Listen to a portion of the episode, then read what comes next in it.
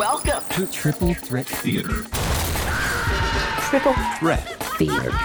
Triple Threat Theater.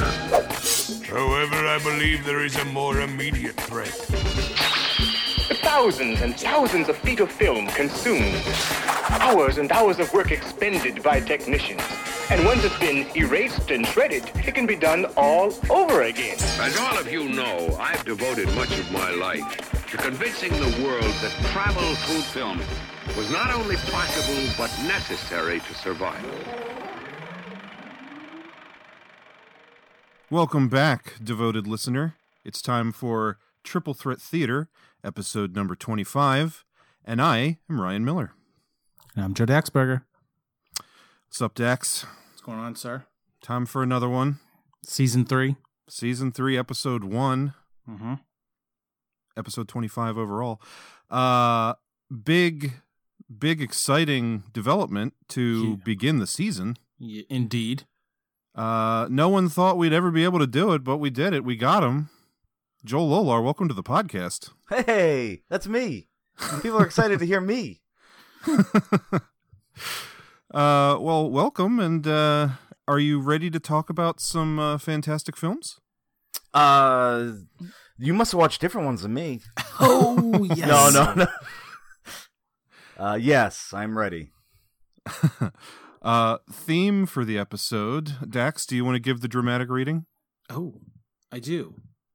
This episode is Cattivi Ragazzi. Cattive ragazzi. Which is is- clearly films that take place at the Olive Garden. Oh man, There's there's hit number one. well, Milsey, yeah.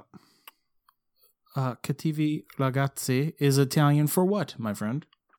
It is Italian, according to Google Translate. So forgive me if I'm incorrect, but it is uh, Italian for bad boys. Hmm, indeed. Uh, the reason for that title being that we are going to be reviewing three Italian Poliziotteschi movies. Milsey, tell the people what that even means. what is a Poliziotteschi film, you ask? Well, surely everyone has heard of spaghetti westerns, which are typically low budget Italian knockoffs or uh, Western films inspired by American Westerns, such as the Man with No Name trilogy, the Ringo films, uh, the Django films for the most part. So this is Poliziotteschi is pretty much the same exact thing, but for Dirty Harry style, like renegade cop and gangster kind of movies. So, the three films that we're going to be discussing today are Caliber 9 from 1972, The Italian Connection, also from 1972, and one of my favorite movie titles of all time, uh, Live Like a Cop, Die Like a Man from 1976. it's a mouthful, that one. Ah, it's so good, though.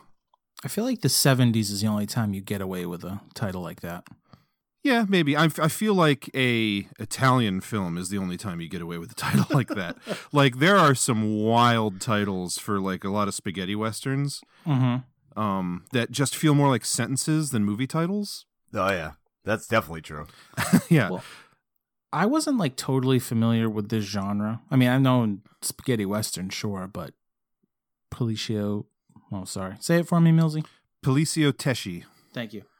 Uh, those ones, if I'm going by at least what's just on Amazon Prime Video, Mhm. there's a ton of these movies. There are just like spaghetti westerns. If you really start to go down the rabbit hole, there are a baj- bajillion of them. And yes, Mhm. most of the ones ever released seem to be on Amazon Prime for free to watch if you have a Prime account. And I, at one point, was scrolling, and there are some flat out ridiculous names for those movies too. So, Mhm. um, yeah, I find that uh, pretty exciting, to be honest. Yeah, there's a treasure trove out there to discover. And if anybody listening to this wants to check out the movies we're talking about, I doubt these are films that will ever be taken off of Amazon Prime because I can't imagine anybody else wants to claim them for their own. But uh, not to speak of their quality. No, of course not. Just uh, what you can expect. hmm So, how about you, Joel? Dax has said that he hasn't really seen much in the way of this genre before. Are you familiar at all? Uh, a little bit. I uh, there was a documentary on Amazon Prime called I believe it's called Eurocrime. Yep. which talked about uh, these films, and I watched a lot of that documentary, Oh. uh, which was also pretty good. Yeah. I like any uh, you know any of the kind of grindhousey uh, documentaries, history of film, the canon films, document anything where like people are making stuff. I love those types of documentaries. Oh, absolutely. So, uh, finding out uh, Italian movie companies filming illegally in the streets. Uh, that's I was like, oh, that's that's my type of thing. Yes. yeah. I as well like uh you know there's a lot of different kinds of, you know, grindhouse films. I I like the feeling of these movies where uh you know some of them were made within a studio system, but especially, you know, uh, in America you have Hollywood and that pretty much rules everything except for like the most independent of independent cinema. And in Italy I, I don't really think that they have like a a Hollywood standard, or at least in the 70s and the 60s, I don't think that they did. So these movies were just like a bunch of guys going out with reasonable budgets, I think, for what they were trying to accomplish, and uh, just making the wildest shit with no one telling them what to do. And there's instances where, you know, some of the films had to be edited for content or something later on, but there's just a life to these movies that um while they may not be the best things ever i don't know there's something redeeming about them to me and i'm talking about you know Poliziotteschi movies i'm talking about the majority of the spaghetti westerns i've seen the little bit of giallo that i've seen yeah i've really come to enjoy a good trashy italian film over the last couple of years with this uh this episode and just triple threat overall and just as I've gotten older I've come to like 70s movies a lot. So Mhm. this kind of like opened a door for me. Just once I saw these three and then just like I said more of the stuff on Amazon Prime, I was just like there's like a whole nother world out there I want to check out. I mean even just there I had to write these down cuz there was three other movies. I don't even know what they're about but they come up as like, you know, people also watched these ones yep three Italians, three Italian films. Terrorism, it could happen here. How to kill a judge, Hmm. and property is no longer a theft. Which I don't even know what that means. but I want to watch it. yeah, uh, I don't think I'd heard of any of those, and I've looked up a lot of these movies, so that Mm-hmm. just goes to show how goddamn many there are. I actually really want to see Arrow put it out, but I want to see what have they done to our daughters? What have they done to your daughters? Mm-hmm. It's a mix of this and Giallo, which I I really want Oh, to check out. But uh, Yeah, I think um oh god. Uh Mario Adorf, uh, one of the guys who's in two of the movies that we watched for this episode. Mm-hmm. Uh he's in What Have They Done to Your Daughters? Um oh really? mhm. Nice. That he's the lead character in the Italian Connection, the guy who has a an amazing mustache. Um and yeah. glorious hair. yeah. 89 years old, still a full head of hair. Mhm. yeah, and still acting Yes. as well. And uh yeah, he's an interesting guy. We'll talk a little bit more about him in a little while, but um yeah, uh, this was my idea for an episode. Um, this is just one of those genres where, as time goes on, you know, just in my movie collecting and in movie watching, there's like so many things, kind of like what you were saying, Dax, where it seems like every other day I'm discovering some new like pathway through the history of film that I want to check out, and there's just like no way I have time to watch them all. So, Mhm. like, I've seen a couple of Patici- Pol- Poliziotteschi movies before. There's one called Stunt Squad that I watched a couple years ago, which I think might have been the first one I watched. Oh yeah. And sadly, there were not a whole lot of stunts in Stunt Squad, but um, I digress. Uh, my idea here was just I, I, I looked up a bunch of lists, and all three of these films were near the top of every best Poliziotteschi movie list that I saw. So I, f- I figured this would be a good way to you know crack into the genre a bit and explore some more. I'm sure when you like uh offered up this episode originally, and I was just like, sure, you know, most of our answers usually is yeah, sure, let's do it. I never thought about like how are we going to track those ones down. So when it actually came up that we were doing this one, I was sure we were, it was going to be a tough time. But then again, lo and behold, the stuff is all over Amazon Prime for some reason. So that worked out good too. Yeah, I think it's just because when it comes to Amazon and Netflix, you know, they have their original content and then other high profile content they don't own. But a lot of this stuff I think just comes from, you know, they want to pad it out and they can buy movie packages. Right. It's the same way that Mystery Science Theater 3000 used to do it. They wouldn't go to a studio and like hand pick movies. They would say like, uh, "What kind of movie packages do you have?" And they'd be like, "Oh, here's like 30 uh shitty old horror movies. Oh, no uh, it- way. I it's didn't only know like that. it's only like 2000 bucks to buy the rights to use all of these on your show." Right. And they'd be like, "Okay, we'll buy it." And then at least half of a season would just be like movies out of that Oh. movie package. That's awesome. I had no idea that's how they. It's do the USA Up All Night model, Oh, exactly, yeah. Where it's like we'll sell you Friday the Thirteenth Part Three, but you got to buy the all the Bikini Car Wash movies. Too. Like, exactly. That's a hunt based on what I've I've heard the MST3K guys say over the years. That's how it works. So and you can see that now with all the different streaming services because it's like everyone will get the rights to six new movies, and then it's all old westerns and horror movies and Yeah. just like all the wonderful trash. Uh-huh. Yeah, But it's So- great for like new fans like me or us because I'm like, man, this this Amazon is chock full of this stuff. Mm-hmm. It's so Just- funny though because if you search um like live like a cop die like a man on Amazon, there's like six different ones. They all have slightly different titles, slightly different Run descriptions. Uh huh. They're like, God damn it, Craig, stop buying copies of this.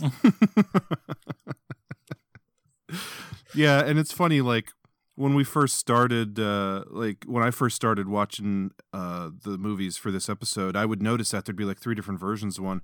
And I would click around try and see what was different and think like, "Oh, maybe one's dubbed, one's like in Italian with subtitles." And I would click on the options at the top of the screen that said like, you know, language choices or whatever. And I would see, "Oh, English," and I'd select it, and then I would play the movie and it would just still be in Italian. So I don't know what any of that shit means, but yeah, spoiler, it didn't work. I tried about seven times. I yeah. was like, what am I doing wrong here? uh, I think the only thing you could possibly do be doing wrong in this scenario was trying to watch "Live Like a Cop, Die Like a Man." Such is my lot in life. All things considered, I think that uh, when when uh, Dax and I chose this episode, or when the random number number generator chose this episode uh, when we last recorded, I think the two of us, after we hit the stop button on the show, were like, "Oh, that's actually a pretty good episode for Joel." I think. Yeah. Yeah. I mean, there's certainly some stuff in this list, Joel, that you would uh, damn us to hell just for having as a possibility. And then there's stuff I think that you'd be into. So I thought, I thought, you know, initially this would be one that stuff you'd be into. Yeah. Yeah, I'm definitely not watching Moana. No way. Well, without further ado, shall we dive into our first film? Indeed. Uh, from 1972, we have Caliber 9.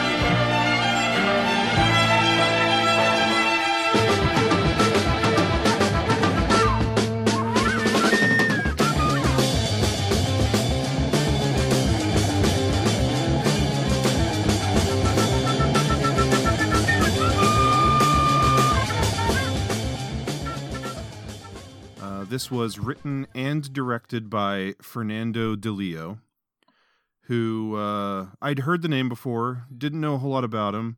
Turns out he was the assistant director for Sergio Leone's For a Few Dollars More, and he also worked on the script for A Fistful of Dollars, which I thought was pretty cool. So they're all in cahoots. So he copied Yojimbo? yes, yes, he did. he rented Yojimbo and got a notebook. That's uh how he co-wrote that film. also has directed other such films with fabulous titles like Naked Violence, Shoot First, Die Later, Kidnap Syndicate, Loaded Guns, and Mr. Scarface.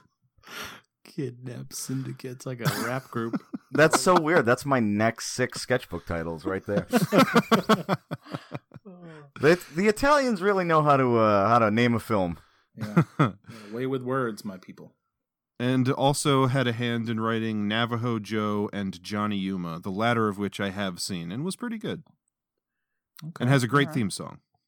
Navajo Joe is that a is that Chucky Bronson playing an Indian? I think. I think it is. I think it is. Yeah, I'm pretty sure it is. Actually. Some of the sound effects for Kill Bill come from Navajo Joe. I think. Oh well, it goes without saying. Anytime you do any research on any uh, Poliziotteschi or Italian spaghetti western movie, Oh uh, there's always footnotes about how big of a fan Quentin Tarantino is. So no, I don't. goes believe without saying he's a big fan of all of these. hmm I I did see that as well. And so I will say, um, I didn't have a ton of experience with Poliziotteschi going into this. I assumed because of the the name, obviously police in Poliziotteschi being, you know, police officers. I thought it was going to be more like uh, Dirty Harry style rogue cops. And it turns out that really only one of the three movies we watched was a you know, even in that Dirty Harry vein where it follows the quote unquote good guys Right. even though the two quote unquote good guys in Live Like a Cop, Die Like a Man are some of the worst people ever in a movie, but we'll get to that later. Yeah. Not even debatable on that one. I would say. Let me tell you, just right out the gate, it was not easy to be a woman in 1970s Italian cinema. They they had a rough go of it in all three of these films. Very much. Yeah, that's that's absolutely true. But uh yeah, so a little surprised this was the first one I watched and this one is very highly regarded on all of the lists that I looked at. Like a lot of the time this would be number 1 or 2 on people's best Policio Mm. Tesci film lists. And this one is more of like a mobster movie kind of uh follows a lead character mobster named Ugo Piazza as he's getting out of prison uh, where he's been for two years, and the first thing that happens when he gets out is some of his former mob associates come to shake him down because uh, three hundred thousand dollars American uh, went missing that belonged to Ugo's former boss, who they call the American. He's like the crime boss in the area. That's And, not what uh, they call him. Say it right. How- wha- Americano. The Oh, Americano. sorry. you are correct. Thank you for the uh, the correction. But um so basically the thrust of this film is that everybody thinks that Ugo took the money and he claims up down backwards and forwards that he didn't and that it must have been somebody else in the organization and that's like the big mystery for the whole film like who did take the money and what's going to happen to poor Ugo. hmm Uh, so, uh, who wants to start off on this one? What did we think? I this movie was the second one I watched, and kind of like very quickly in all three of them, really, but kind of the action starts rolling like almost immediately. You know, in some regard, with either with the opening scenes or even like this one in particular, where like I kind of like giggled because like they show like Ugo getting out of prison after four years or whatever it is, and immediately people start fucking with him. yeah, he's walking home like with his couple of personal items in his hands, and they they start shaking Right. him down.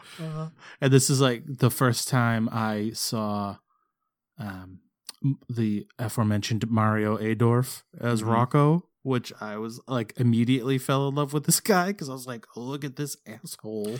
You know who he looks like to me? Has everybody here seen um, There's Something About Mary? I haven't. He looks like uh, what's his name? Um, Matt Dillon in There's Something About Mary. Oh, well, yeah. like with the same mustache, and the black hair Uh-huh. I- like that's all I could think of when I was watching Oh. this. And it feels like this guy Mario Adorf is the person that they like mimicked his Mhm. look for that character and there's something about Mary which mm, I don't know. There's something I liked about that. yeah, I like immediately liked it because like the uh Ugo is like stone faced, basically the entire movie, and then this Rocco character is the complete opposite of that. So Mhm. just like every time they were together, like kind of made me smile just because it was like so outrageous. yeah, Rocco's just like the sleazeball. He's like wearing like brightly colored suits and stuff and Ugo is just like uh like a tan trench coat, shaved head kind of guy. yeah, he's like he's like the '72 Italian, like Jason Statham. I I thought was that the thinking that the entire whole ti- time I watched it. Oh yeah, for sure. Yeah, Is that he- Jason Statham's dad? Yeah. If Jason Statham put on like uh, fifty pounds, he would basically be that dude. Yes. And he even dressed like Turkish from Snatch with the coat and everything. All I could think was how did like Transporter error Jason Statham not remake Caliber Nine? Like the whole Oh, time I yeah. was watching it. I mean, he could still probably do it now. Yeah, he just probably might have could, to but- gain a little weight for his role. Uh, can I just say one thing about Mario Adorf? Yes. Uh, I think most humans have 32 teeth. I think that dude has 78 teeth. That guy has so many teeth. He's like a shark. He's got two rows of teeth. in. I think he does. Uh, it's it was ridiculous every time he, he talked because he's so he like so overacts. So he's, his mouth is always like wide open. I'm like, Uh-huh. that guy's got like 17 teeth right in the front there. Oh yeah. Yeah, the funny thing I learned about him looking him up, you know, in addition to the fact that he's still working, how old he is, and like how many freaking movies he's done, he's like a very well respected and like well beloved actor outside of the United States. Like this guy, it's funny because you watch a movie like this and it's like a, a lower budget, kind of a knockoff of an American style movie, like gangster movie. And he's so ridiculous and over the top. He is likable, but um, it's just crazy to think that that guy is like a national treasure somewhere yeah. Right. in another nation. He's Italy's Warren Oates.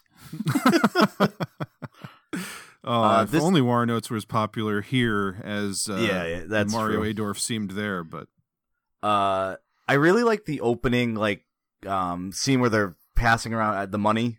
Mm-hmm. I thought that was like really well done. Probably filmed guerrilla style through uh Milan or wherever they filmed it. There's no permits on any. Of Yeah, this, this is yeah, not a single one.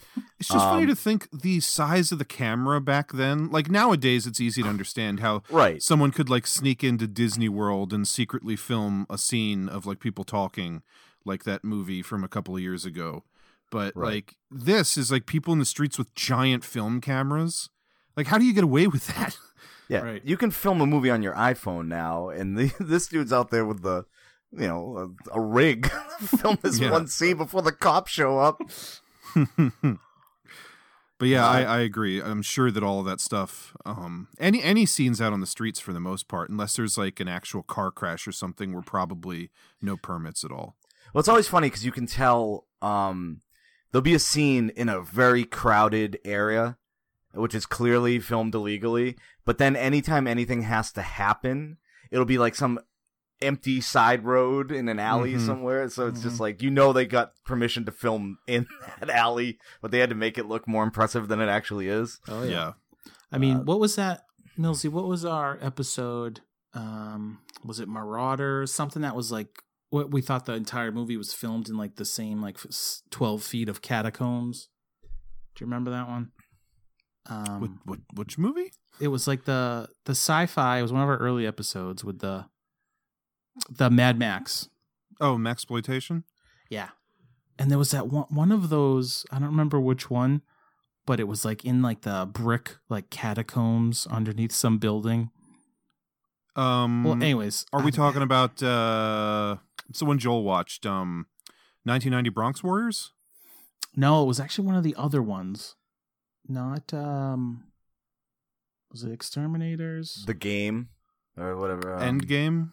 Yeah, I think it was actually Endgame, like that first like 20 minutes of Oh, were the game just- show portion. yeah, yeah, Yeah. yeah, Mm-hmm. Made me think of that like immediately. That Yeah, same I thing like it. Joel's saying it's like that's just, you know, oh, we've got this one bombed out building. We're going to use the basement to pretend it's a, you know, the entire game show floor.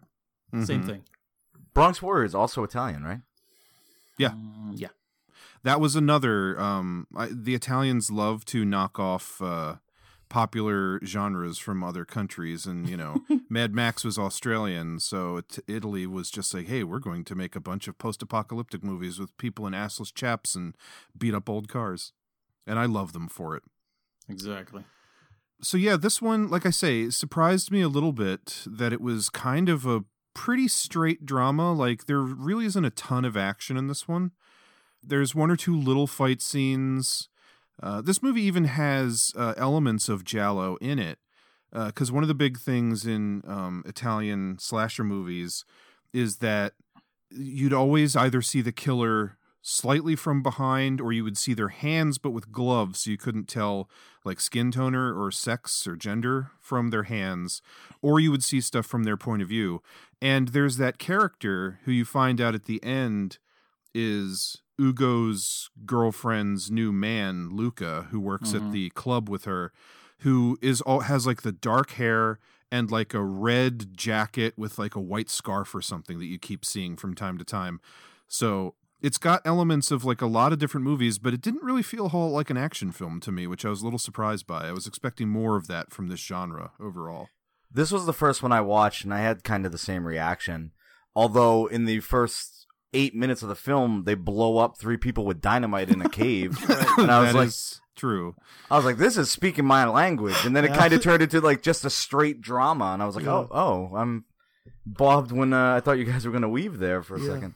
because I was like very curious, like how like how do how do these movies like handle like the mob in the seventies in Italy? Like how like how like heavy handed is that, or is it just crime overall? I wasn't sure, and then like you said, towards the end, they after they've you know uh, questioned these three people, yeah, it's like oh, we're just gonna blow them up in a cave. You know, it's it's not even like it's not even like put two of them in a cave and blow them up and then like wait to try to get you know question the last one or anything. Nope, they just blow up the three of them. Oh yeah, And I said, damn. with Acme dynamite that Wiley I- Wiley Coyote uses to Yeah. catch Roadrunner. I was like, this, all this happening before the opening credits. I was like, this is pretty hardcore. Yeah. A couple of these movies, I had forgotten that the opening credits hadn't happened. And then, like, eight minutes in, after some crazy moment occurs, the music starts and it gives you the title. Mm-hmm. I dug that about this. And I, I have a sneak. uh, the next I have a sneaking suspicion that uh, Caliber Nine was funded by the mafia. There's at least one monologue where like the the old Don is like, "This new gang, it's it's not like the mafia. We had rules, and it's like so pro mafia." I was like, "What am I watching?" Oh, so good. I mean, like you said too, it's like it's light on the action, but it seems like probably like every seven or eight minutes, Rocco just shows up wherever Ugo is to slap him around and threaten him some more. Yeah. which, you know, Steal his money, get punched in Yeah. the face. Right. Or he go he shows up at that guy Chino's house and Chino ain't having it with Mhm. Ugo getting like shooken down in his house. Then there's a there's kind of a slap fight there. That's pretty good. A lot of Yeah. slapping. Yeah. A lot of slapping in these Uh, uh, films. open hand slaps. It's the ultimate disrespect. That's why you gotta do. Mm-hmm. But yeah, the uh, the real, I guess you, yeah, I mean, I guess it's technically an action scene. Is the uh, the big sequence where pretty much the entire mob family gets murdered. Oh yeah. at, I mean, uh, I would that the would that certainly Americanos counts. house. Yeah. There's a lot there's a lot of shooting. Now the thing I couldn't figure out because obviously Ugo, there's more going on between those ears than it may seem because he looks like he would just be like a, you know, kind of an enforcer, tough guy. Yeah. Um, yeah, I thought goon. that. yeah, he looks and- like gorgeous George from Snatch. Yes, yes, he definitely does. Yeah. I was like, this He's guy like a mix not be between him and the- Jason Statham. Yeah, he shouldn't be playing like the brains of the outfit. He should be playing like an ex boxer who collects debts for the mob. It looked like. Uh-huh. Yeah. So Ugo is played by uh, a guy named Gaston Moschin, and uh, he the one thing that some of us may have seen that he was in was The Godfather Part Two. I don't remember him in it, but uh, Mm. from what I was reading about him, um, he typically did play tough guy goons like we're talking about, and this was one of the only like two or three times he ever really played a leading man. But apparently, it really impressed people because this movie does have like a legacy of being very well regarded, like I mentioned earlier. But um, what I was saying before is, uh, do you guys have an opinion on this? Like, it turns out he was kind of scheming something all along and like playing people against one another, and then he gets taken on a hit. Um, now that he's like been kind of forced back into the mob, they force him to go along on a hit where they're going to kill Chino and the old Don, who are friends of Ugo's, and he tries to stop them. And Mhm. then the old Don ends up dying, and Chino decides to take revenge and kill like the entire mob family. Do you think that in some way, like that worked out perfectly for Ugo in the end? Do you think that that was supposed to be something that he had like planned or tried to make happen, or was Yeah. that just complete coincidence? Because it I- I- seemed like yeah. coincidence. Yeah, I don't see him having like a long con planned out. I think it was like really like he just was waiting for that f- one opening to get his money. So Mhm. yeah, I think it just worked out in his favor. I don't think he could have he could have really planned that one. Yeah. He seems he seems really surprised when Chino and the Don show up on the hit. So Yeah, true. I mean, there'd be no reason for him to lie. yeah, yeah. Like I don't not even think he fires a shot. Um, No, he actually tries to stop somebody else, and then they get pissed at him. yeah. 'cause Yeah. even like the the problems with Chino only happen because like Rocco finds him there. It's it's never like insinuated that you know I I think like Ugo was in on that part either. So Mm-hmm. yeah, just worked out in his favor because it seemed like you said, it's kind of, not that he he doesn't he just he's so quiet and he's so like stern throughout the whole thing that he he doesn't tip his hand. Yeah. You know, like I, the whole time I'm like, will this guy steal it or not? Like, where's this three hundred thousand? Like, what's going on? I was convinced through the whole movie that he didn't steal it. right. So yeah, I was a little bit surprised when he goes and gets the money at the end, Mm-hmm. and then, gosh, just uh, that ending proving that uh, life of crime just never pays. It's so good. By his lady. yeah, Yep. which also I did not see coming at all. No, not even a little. I mean, it's one of those things where, like I say, you see Luca from behind the whole movie doing stuff like killing people, not knowing who he is, but never for a second. Like it's almost like when those scenes weren't happening, I forgot about that angle and I like wasn't anticipating. They really got me in the end when she, Yeah. like when she leaves the door open a little bit. I was like, okay, something's gonna happen here. I was thinking because Rocco was still alive, I was thinking maybe her and Rocco or something. But when Luca walks in behind him and she's just like, shoot him, I was like, what? and Yeah, then it he took gets me up and second- fucking punches her in the face. I was I was totally like, who? It took me a second to be like, who is this guy? You know, like I even forgot. Well, he's such a minor character. Yeah, for sure. You see him like twice in the the club, and it just seems like, oh, that's that's the waiter, Luca. yeah, man, the the triple cross there. Mm-hmm. Because I mean, Mhm. she didn't even know necessarily that he had it either. Yeah. Oh, I think that was her whole thing. Was like just like everybody else, waiting to see. Mm-hmm. Um, that's obviously why she was, you know, stringing him along. Yeah. So all told, this movie was not what I was expecting, but I did end up liking it. I was a fan. Oh, me too, for sure. I didn't know what to expect from any of these flat out, so Mm-hmm. you know, each one uh, surprised me in their own ways. But as far as like having like a solid story, I feel like this one certainly did. Mm-hmm. You know, 'cause it's certainly like the not so much the who done it, but just the did he or didn't he? Yeah. And that along with like just his overall character I liked, and then crazy ass Rocco, you know, was right up my alley. So Yeah, he was good. Well, any final thoughts on uh, Caliber Nine before we move on? Don't ever speak bad of Ugo Brazzi. As Rocco, sc- Rocco screams many a time at the end of the film. tip your hat to him, he says. We tip your hat to you, Ugo Brazzi. Yeah. oh. All right. Uh, moving on, we have also from 1972, The Italian Connection.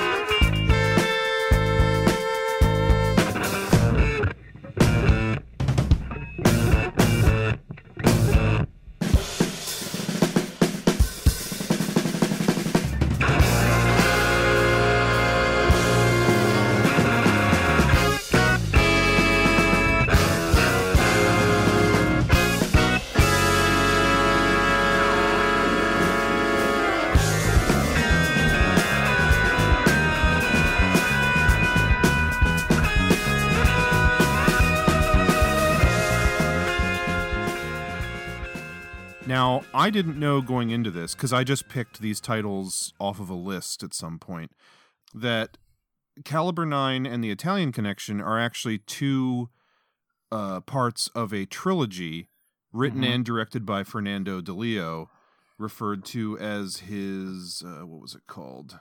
His Milieu trilogy. So there's a third film called The Boss that came out in 1973. We could have watched that could have completed this kind of trilogy, but going in, I had no idea. So our Yeah. third film is Live Like a Cop, Die Like a Man instead. Mm-hmm. But is- Live Like a Cop, Die Like a Man was also written by Fernando Di Leo, so there is that connection still. Okay. So so we're good. We got that covered. Yeah. But uh Caliber 9 wasn't what I was expecting because it wasn't just like a, you know, rogue cops kind of movie. But pretty quickly in the beginning you understand what kind of film you're watching and then it's like a mob film. The Italian connection was a little more of a curiosity to me where I didn't really know where it was going until about halfway through. oh, for sure. It um it makes you think it's about one thing and then it, it isn't. It's almost like this was a different movie that they cut because Mario Adorf was so good in the film. Mhm. Like it, it seems like it's going to be about the two hitmen characters, Yeah. But they're like bare like the first 28 minutes is all about them and like this big show of them pretending to kind of be like gangsters to get close to these guys. And then like halfway through the point it becomes all about uh Luca. Yeah. Which so I- in this movie, the Mario Adorf, who plays Rocco in Caliber Nine, plays another character named Luca. So as not to confuse anyone. Yes, yes, yes. Sorry. Right. But um, which uh, Luca Canali, I believe, is his name. mhm. Which I should know because they say his name at least 112 times in this movie. At least. well, it's all about him. And what I found fascinating about this one is that this is almost like a you know the fugitive or the wrong man kind of movie because it's not a mistaken identity film but basically the plot of this one is there's an american gangster who was expecting this huge shipment of heroin and then it goes missing. And so he assumes that his like italian counterparts had you know stolen the heroin. And to kind of throw him off the trail the Italian mobster whose name is Don Vito Tressoldi, uh, he just rats out this guy who is like a small time Small pimp. town pimp. Yeah, who has nothing to do with it, just as a way to like throw the American mobster off the scent. So he just names Luca Canali, who's just small time pimp minding his own business. Uh, he is a pimp. He seems like a reasonably nice guy. He cares about his wife and his daughter or whatever. And so the American mobster then sends two like straight faced hitmen to Italy to go find and kill Luca. And as soon as he knows what's up, uh, and some bad shit happens to him, it, the movie becomes like almost a revenge picture about him, you know, taking on the entire mob by himself, which you'd never think this guy would be able to do No. to look at him. Oh no! Yeah. Even by looks, but even the first half hour, like he's not like particularly like hardcore or anything. He kind of just he's got like kind of like a soft impression, really. Even like I think what a half hour in, those couple of goons take him to the wood shop, and they start slapping him around, and like uh, you know, I I had to write it down because it's my new favorite line, but it, they're be, they're like slapping him, and then one guy tells him, "Your head's only good for keeping your ears apart." yeah, that was good. I was like, that was like a primo insult. I have to keep that one. oh, my, my favorite one was the guy that guards the door at the mafia boss's place. And he goes, Mhm. "What's up, dog? I see you're not wearing your muzzle." I was like, "Oh, oh man!" Shots fired. oh yeah, that was good. Yeah, they don't pull any punches. This, yeah, this movie kind of reminded me a little bit of Alfredo Garcia, where it's Mm. like a, a dude who far too late finds himself in too deep to a situation he really doesn't understand and has to kind of fight his way out. I just loved the fact that so yeah, the the first part of the movie does feel a little disjointed because you don't really fully understand what's going on. Uh, and it spends a lot of time with the American hitmen uh like going to a club and trying to get information then fighting some bikers for no real good reason. But then the the movie really takes off uh right around the end of the second act when um like trying to flush out Luca who has evaded um, capture a couple of times already just by the skin of his teeth. The mob sends someone to kill his wife and daughter. Yes. And from that point on, the movie is kind of shot out of a cannon. and it like took a completely different turn for me and Luca became a whole new character and I just loved the angle of him like all these things are happening to him and he just has no idea why. All he wants is someone to tell him like, "Okay, you guys want me, but why? Why do you want me?" Right. and there Right. really is no reason. But man, that sequence when his wife and daughter are hit by that van, Oh, and like it shows the tire like run over the daughter. Yeah, It's pretty brutal. I But like then- made made audible noise when that happened. I went, whoa! I Yeah, was not yeah. expecting to see it. There's Pretty never rough. been one single scene in a film that turns the tide quite like that moment. Yeah. Yeah, Because I, I was like kind of, I wasn't that into it. I really hate the two American hitman characters. They're just like, I don't know, they're very unlikable. And I was just like, what is this movie about? And when that happens, and then there's like a 15 minute chase scene, yes, uh-huh. so I good. sat up in my seat and I was like, all right, you got my attention now. like, I am Yeah. in. I just love that Luca goes from constantly being on the run and being the victim to now he's the aggressor. Like Right. you killed my wife and child and that 15 minute chase scene you're talking about, it's like you now have learned he will stop at nothing to get his revenge. Yeah, Right. it's it's game over. There's no going back, you know. Yeah. And uh, that scene is incredible. Yeah, it's Mm-hmm. fantastic. Once again, probably partially filmed without permits and then partially filmed on like back roads and in like Oh, for sure. abandoned uh like carnival grounds. Yeah. Oh yeah. But I mean, be- he t- he t-bones a car, which I'm pretty sure just happened anyway while they were filming, and he kept going. that was an innocent bystander. yeah, totally. Yeah, it starts with Luca jumps in a car and he's chasing the van, and they're like smashing into shit all over the place. And then the van like crashes and the uh the driver gets out and runs. Luca instead of hitting the brakes just smashes his car into the crashed van and then hops out and chases him. There's a foot chase for a while and then the guy he's chasing manages to get into another large vehicle and Luca then jumps onto the car and proceeds to headbutt his way Oh. through the windshield to get the guy. And then they get into another foot chase and a fight scene in the abandoned carnival, which was fucking awesome. Mm-hmm. The sequence where he is fight, he's hanging on the side of that truck. Even before he headbutts his way through the windshield to get to the guy, but they're like he's like hanging on the door, and the Mhm. door is open, and he ends like I was blown away. And I was that. I was sure that was him. That wasn't even a stunt actor. I was like, that looks just like him. Like, Yeah. did they just hang, hang him on that door? I think so. I wouldn't doubt it, to be honest. There's no way they could afford a stunt double for that No. dude. There's he was just like belted to the front of that truck. That was unbelievable. And Yeah. for for a bigger dude, that guy can run. He's Oh, not Tom yeah. Cruise level, but he was hauling ass. No, Yeah. he's, he- he's jumping all. I mean, the there's at one point earlier where he like headbutts a telephone and blasts it to smithereens. Where I was like, oh, I was like, I was like, my man Louis, he ain't messing around. So I was like, oh, that's a nice callback when he headbutted his way through a windshield. He had like a little paper cut by his eyebrow. I loved it. I was like, oh man. Yeah. and then he, even he kills that dude with like a, a spike, uh, like a Yeah. tent spike or something. Yeah, he's like tracking him through the carnival, and the guy grabs like some sharp thing from the ground, and he doesn't even just kill him by stabbing him in the neck. He pulls a fucking Arnold Schwarzenegger in Predator and pins him to the side of that like wooden like carnival car he was next Uh-huh. to, and he's just Yeah. hanging there by his neck. Oh, that was awesome. And another thing I like, which kind of makes Luca interesting to me, is like twice he's double crossed by like a friend or an associate, and he doesn't like take revenge on them necessarily, like the mechanic, Mhm. and then the other friend that like basically drops a dime on him right to the the mob boss. Yeah, like he never said he never. He's always like still like nice about it, which I was like, well, that's, that's kind of weird. Like I wasn't expecting that either. I was like, oh, he's gonna shoot this mechanic for sure, and then he's no, just takes some bullets and leaves. yeah. you know?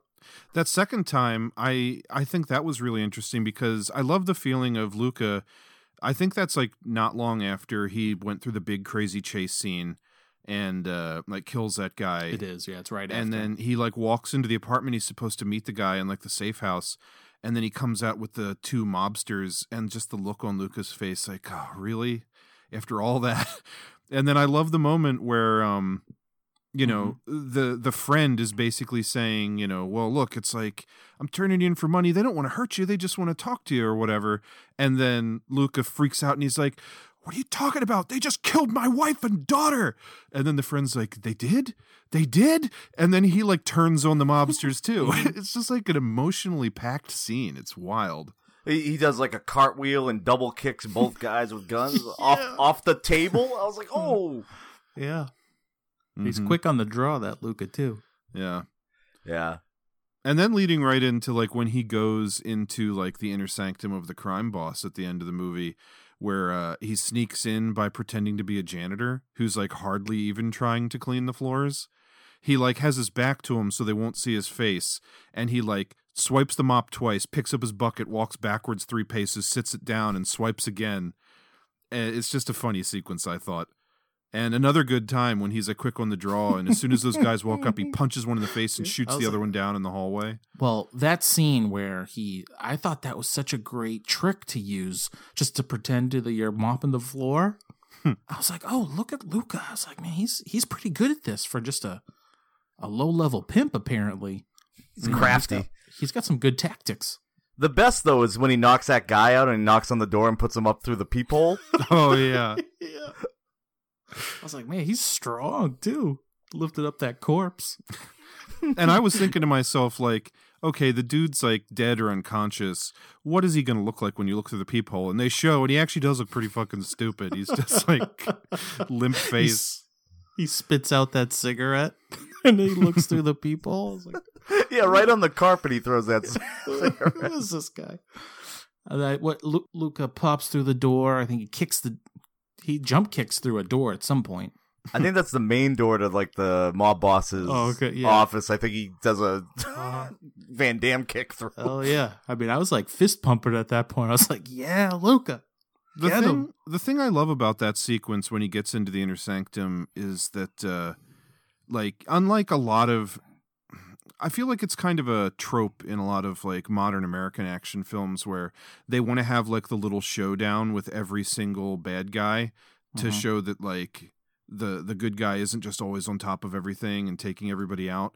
Um, but this gets right to the point. Like he busts into that room and he just shoots everybody. Like he has the Right. drop on him and he drops everyone before they even have a chance to react. Uh huh. And there was something like frenetic uh, about that and like exciting that I dug.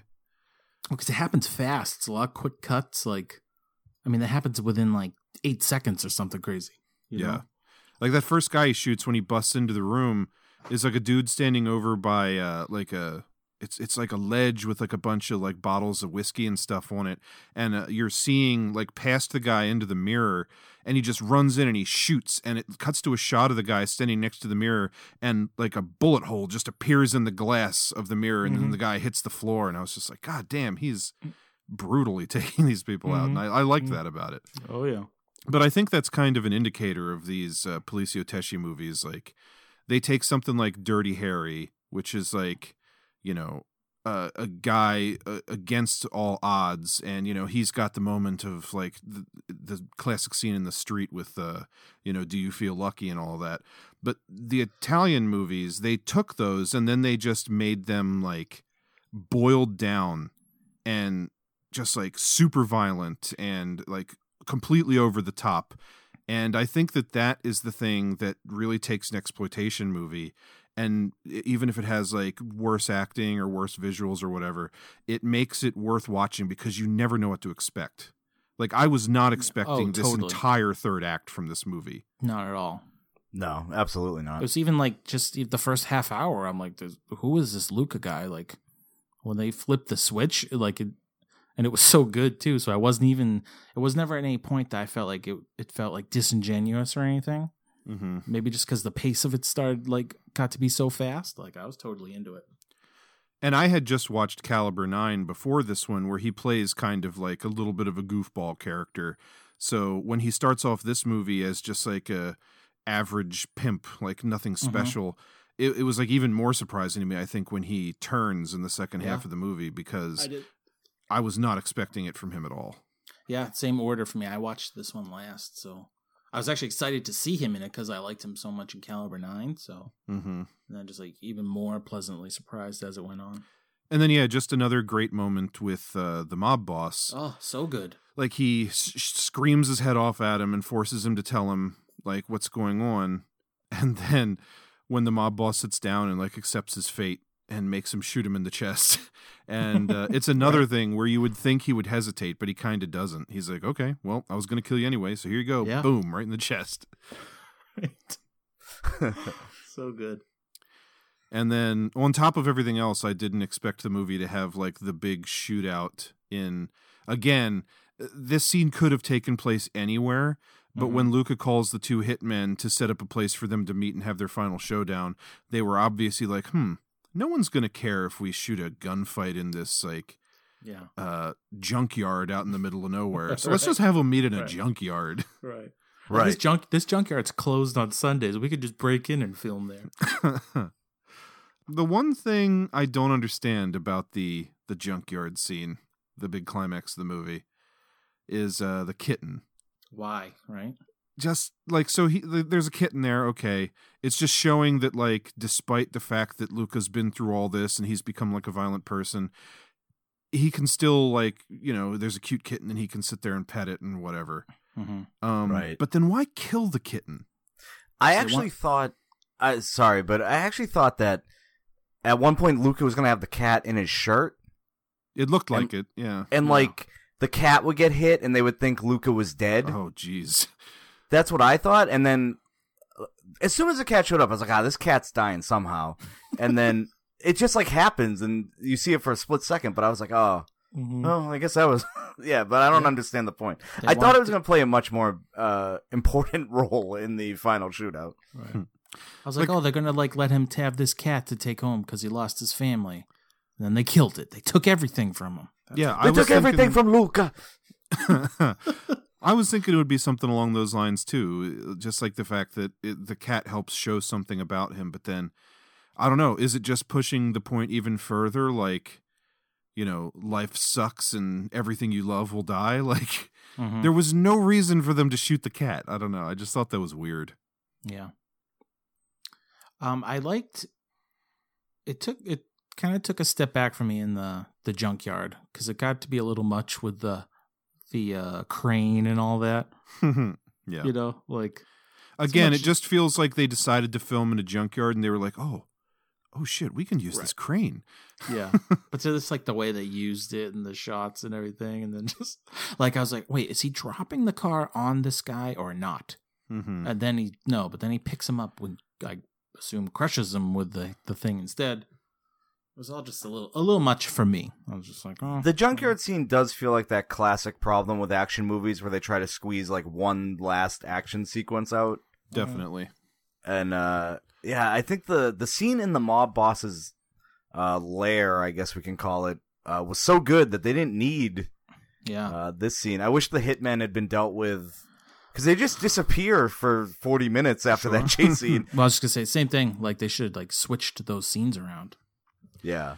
Yeah, what this movie really needed was for him to shoot the mob boss and then it to just freeze frame on him pointing the gun and say like "fine" or whatever, like with music swell. Which Yeah. the next movie we're going to talk about does something very similar to that, and Well, it was one of my favorite parts of the movie. all three of these movies, uh, I kept checking to see the runtime. I'd be like, "There's only eight minutes left in this movie, and there's a Oh, lot of stuff they still got to wrap up." Because man, e- Mm-hmm. each one of them is like that. And the same thing, I was like, they get to the junkyard. I was like, "There's six minutes left in this movie. What is about to happen?" yeah, there's never any like falling action or denouement at the end of these movies. So, like, even though this does end pretty quickly after the junkyard scene, I do agree with you guys that it should have ended with the mob boss. Like him breaking in, shooting all those guys, screaming at the mob boss, and then killing him.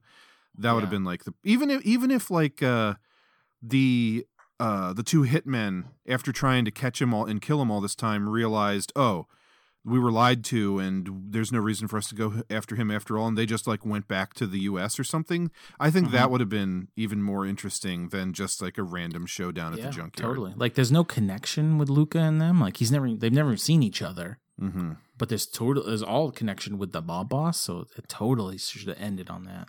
I mean, the mob boss kills his family, and that's really Yeah. what sends the whole thing into the spiral. So it that's that feels like the ending of the film, and then totally. they're just like, oh yeah, we forgot to deal with these two American guys, hmm Mhm. which they Yeah. should have at least made the black hitman uh, Jim Brown. Uh, then I would have at least been somewhat interested. Um, I, uh, I'm curious what you guys think. I noticed it more with this, with the, I don't know if it's the ADR or the dubbing or just what it was, but it seemed like the audio didn't match up. Even though it was Italian, Yeah. I think It's but- that same thing you and I have talked about before, like with those exploitation movies, where Mhm. to save budget, a lot of these films wouldn't have um, like boom Sound. mics and do Yeah. audio recording at Okay. the at the moment. So I mean, some movies I think just have better dubbing than others, even in their own languages. But yeah, there's definitely instances in This one all is three of these where it's Yeah, not that felt- matching up. It felt like this one was the worst. But Mhm. one other weird thing is when I started this movie, we all watched it on Amazon. I take it nobody owns this. Uh, correct. Not my yet. copy, it there was nothing. It just started in the opening scene. Like as soon as I hit play, it was like Oh, somebody yeah. had it on pause. Yeah, and I there was, like- no I like, fade oh. in or anything. Yeah, Mhm. I was like, oh, oh, the movie's starting. I thought I think the I same looked down to have a drink. It made me think like, did I start watching this at some point and decide to stop, and now it's like resuming play where I stopped? Yeah, I thought the exact same thing. I was like, wait a minute, did I accidentally hit thirty second skip on this movie? Yeah. Totally. That's just like how these movies end suddenly. It's it is awesome though that this movie just opens with the American mob boss telling the two hitmen to go to Italy, and we're off and running. yeah, not even an establishing shot. no, no, it literally starts mid scene with the mob boss like walking across in front of his desk talking to the two hitmen. Uh-huh. It's like in Lethal Weapon when it starts with an action scene, but this started in the middle of a conversation. Yeah, and I love this set for the American mob boss. I don't know what who designed that. This is what Americans like: big metal desks and crazy lamps, a Japanese light it on the almost back. looked like a hotel atrium to me or something. It's kind of yeah, weird it looking. definitely was. uh, there's one scene where the the American mob boss calls his secretary. He has like the call button on his desk, but clearly there's no room, so she just comes from off camera immediately. like he, he hits the button and she just walks out. Just dying laughing. She was sitting in a chair in the corner. Yeah, Oh, so she has another desk right there. He's like, "We bought this intercom. We're gonna use it. God damn it. We're it." gonna use it. God damn it!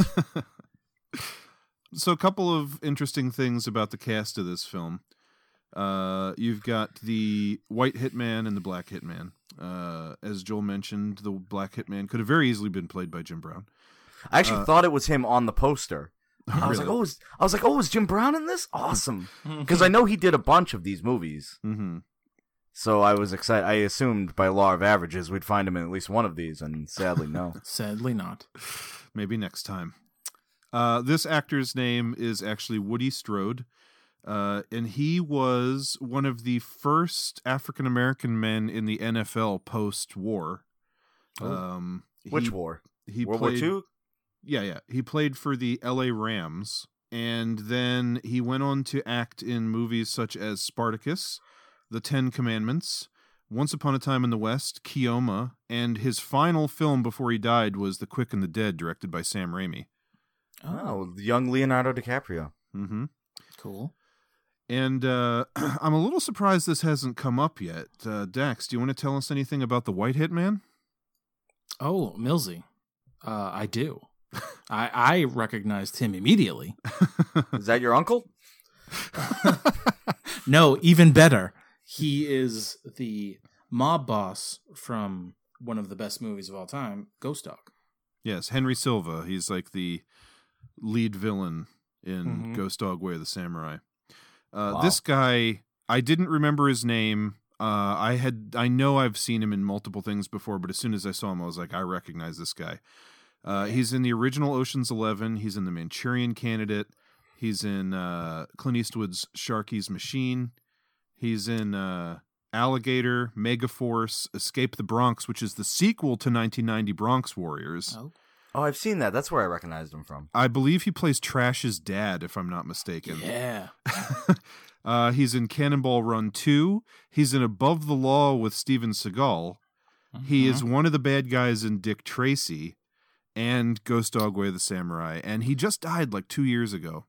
He's also it looks like he's I think he's the star of The Boss, which is the third movie in this Oh, Fernando he? Di Leo trilogy. Yeah. Uh, Uh, yeah, he's the he's the star of that one. So yeah, he's got a face that you just kind of want to punch. Like he Oh, looks I- like an asshole. Mhm. oh, I mean, as soon as they showed him in this movie, I was like, oh, I was like, is that the bad guy? I was kind of waiting for. I, I expected the first thing you said about this movie to be that he was in Ghost Dog. Honestly, I was kind of curious if they would uh, call it, so that worked out perfect. a couple of other quick things before we move on. Uh, fun facts about star of this film and co-star of Caliber Nine, Mario Adorf, who we've talked extensively about.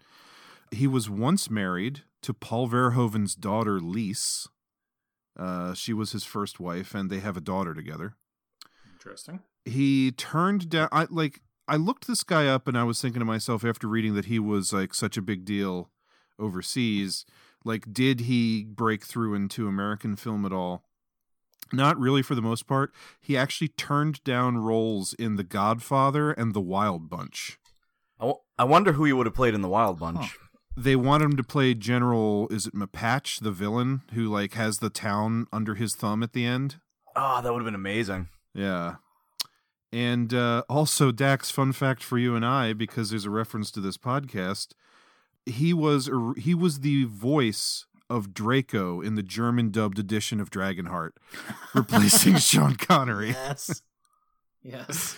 which I think is fascinating. Wow. I love it. All these connections. So, uh, yeah, this was. It turned out to be a lot of fun. This movie, Yes. um, I a agree. A little slow to start, but uh, man, does it pick up in the second half. For, I mean, s- totally. Yeah, this was the last one I watched, and I kind of knew how I was gonna go. Like with my first two I watched, and then this one came along, and like the first thirty minutes, I thought I was going one way, and then, uh man, after that child gets up in them, up in them gears, I was like, oh, all right. Yeah. Shocking stuff. Those Italians, they do not hold back. shocking, shocking stuff. Indeed. The first shot, when it's shot like through the back of the car as it turns and hits Mhm. them, was pretty bad. I was like, oh, I was like, oh man. And then that shot of that kid going under the wheel, I was like, oh man, they really killed that girl. She's dead. Oh, multiple, multiple times in all three of these movies, I said to myself, I was like, I think they really beat that person up. or like they really just punched that guy in the chest. Or, you know, like, They're made of stern stuff over there in Italy, man. yeah, they really just ran those people over. Throw a few thousand lira at a guy and he'll let you punch him in the face. Yeah, Did anybody look up the conversion rate? Because they throw around three hundred thousand lira. Like, uh, I actually did because I wanted to see if I could find the budgets and the um the box office of these movies. And so ah man, I want to say well here it's twenty three dollars American. let's say um now this is nine this is 1970s conversion. God bless the internet. so uh let's see uh well the one we just talked about um italian connection uh made 852 million lira in 1972 when it was released in italy and that according to my calculations using a converter online was $24000 american What? now that's 852 million lira to 24,000. That seems pretty ridiculous. I don't know if that's accurate, but that's what I found online. Because I know, like, um, I mean, they, they ripped a dude's eye out for fifty lira, fifty thousand lira. well, in Caliber 9, like, Chino gives Ugo, like, a 100,000 lira. Like, it was nothing. So Yeah. that made me think, I was like, how much is that supposed Well, to yeah, be? in And in fact, the three hundred thousand is American Yes. dollars. if I yeah, that's why they're so worried Right. about it because it's so much money. Mm-hmm. That's like 3 billion lira. But um in He's become a a, a lira billionaire just overnight. in um Live Like a Cop, Die Like a Man, uh towards the end of the movie, the uh, the guy who got his eye plucked out when the two cops go to talk to him and they're trying to like buy him off, uh he hands him half a million lira, which is what he owed to the mob boss so he could pay him back, and then another half a million lira on top of that to like inform for them and help out. So like Mm. there, yeah, it it's uh significantly less than the American dollar, let's say. Sure. Hey man, they popped that dude's eye out for three grand. Oh, All right, shall we move on to our third and final film? I just want to say one last thing about these first two films. Please. You give the Italians a basement and six extras, and they will have the hoppinest club this side of Milan. Totally. I mean, oh, that's true. both both of these first two films have extended sequences with go-go dancers as six extras try to pretend it's the most happening party in town. And man, it's so funny because you watch like uh like Austin Powers and if there's a dance scene, it's like the camera is constantly going from 45 degree canted angle to the right to 45 degree canted angle to the left with a crash zoom in between Oh, yeah. watching people dance and you know, someone from our generation watches that and probably just thinks man, that's like just trying to show the crazy 60s or whatever. But then you watch these movies and I think at least the first two, if not all three, have dancing scenes where they do that. And Oh, it's yeah. just like it's just like a woman dancing up on a table and there's a guy sitting in a chair beneath her just like zooming in and out and twisting the camera all over the place. Yeah, like And- Ugo's girlfriend has a she dances for probably five minutes, where it's just like her dancing. Mhm. Yeah. Well, that was worth getting out of the house to see back in the 70s, man. You couldn't just hop on Pornhub. Yeah, I mean, they had entire theaters in Times Square devoted to this stuff. And Mm-hmm. I like that we now know Millsy's go-to for internet pornography. You could have gone with any. You made your choice. Oh, there's RedTube. There's there's plenty of options. Um, I also love that the editing in these films are definitely not what you see in American films. They're just like winging it, which I love. Totally. There's a scene where uh, Luca gets in a car to go see the mechanic, and they they shoot him driving away. And you know, do they cut to him at the mechanic? No, they cut to him immediately pulling into the parking space outside the mechanic's mhm. like shop. It makes it look like it's right around the corner, right. which I loved. I just dying laughing, man. Well, hell, at the end of Caliber 9, after the massacre, when Ugo goes to get the money, it's like he gets in a car, they show him driving for five seconds, and then he's going through like a toll booth, and then he's at his destination, and then he's back through a toll booth, and he runs into the cops, and then they drive to the station. I have no idea how far he's supposed to be going to any of this shit. Like, was the place he hid the money two minutes down the road, or was it supposed to have been like an hour's drive? I have I don't no know because then I think he gets off because they're like, oh, he wasn't even in the city, so it, it must have been like Right. Right. further away. Yeah. Ugh. But 100%. I mean, editing is hard, and this was like back in the day where they had to use big machines and actually slice film. They couldn't Yeah, just like toss actual it into film. After Effects and Right. Yeah. yeah, like mess around with it six ways from Sunday like today. I just Yeah. imagine like some, you know, 68 year old Italian guy with glasses and a visor on, just like puffing on a cigar and dropping ashes all over the film, slicing Mm-hmm. things and being like, that's good enough. He's like, if we "I'm don't show him film." coming to the mechanic shop, how will they know that's where he is?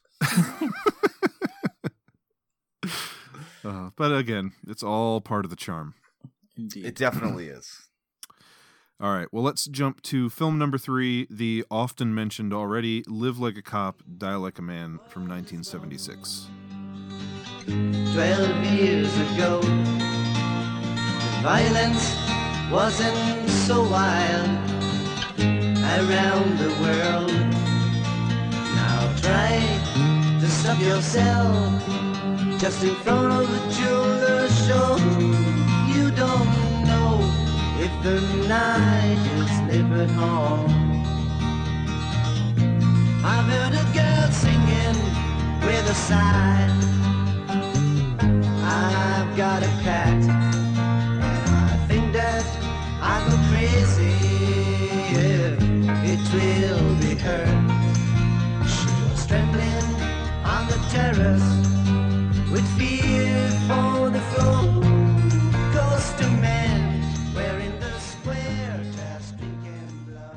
About this film, I actually have the quote here from T- uh, Quentin Tarantino. He has said that it has one of the greatest titles of all time and it lives up to its name. Are you feverishly moving your hands around as you uh, read that quote? Like you can't hear the air rushing by my Yeah, microphone. I thought I could. I thought it was interference again. I was like particularly a fan of the Amazon description of the movie, which only tells you that the opening motorcycle chase was filmed without permits. yeah, I thought that was funny too. Oh, it, like the description of the movie leads off with that. yes, that's all you need to know about this film. Uh-huh.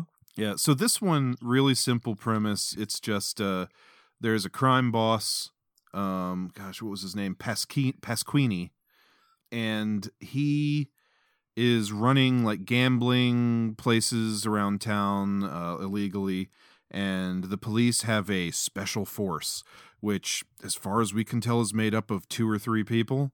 And two two assholes in coats and a Suzuki 400 motorcycle. They and they don't even get they don't even get one each. They yeah, a single share it. bike between them. They always ride around with one guy like hugging the other dude from behind, Uh-huh. and it's always the brunette dude driving, and Oh. the blonde guy. Just imagine having this look on his face, like, God damn it, why can't, why don't I know how to drive a motorcycle?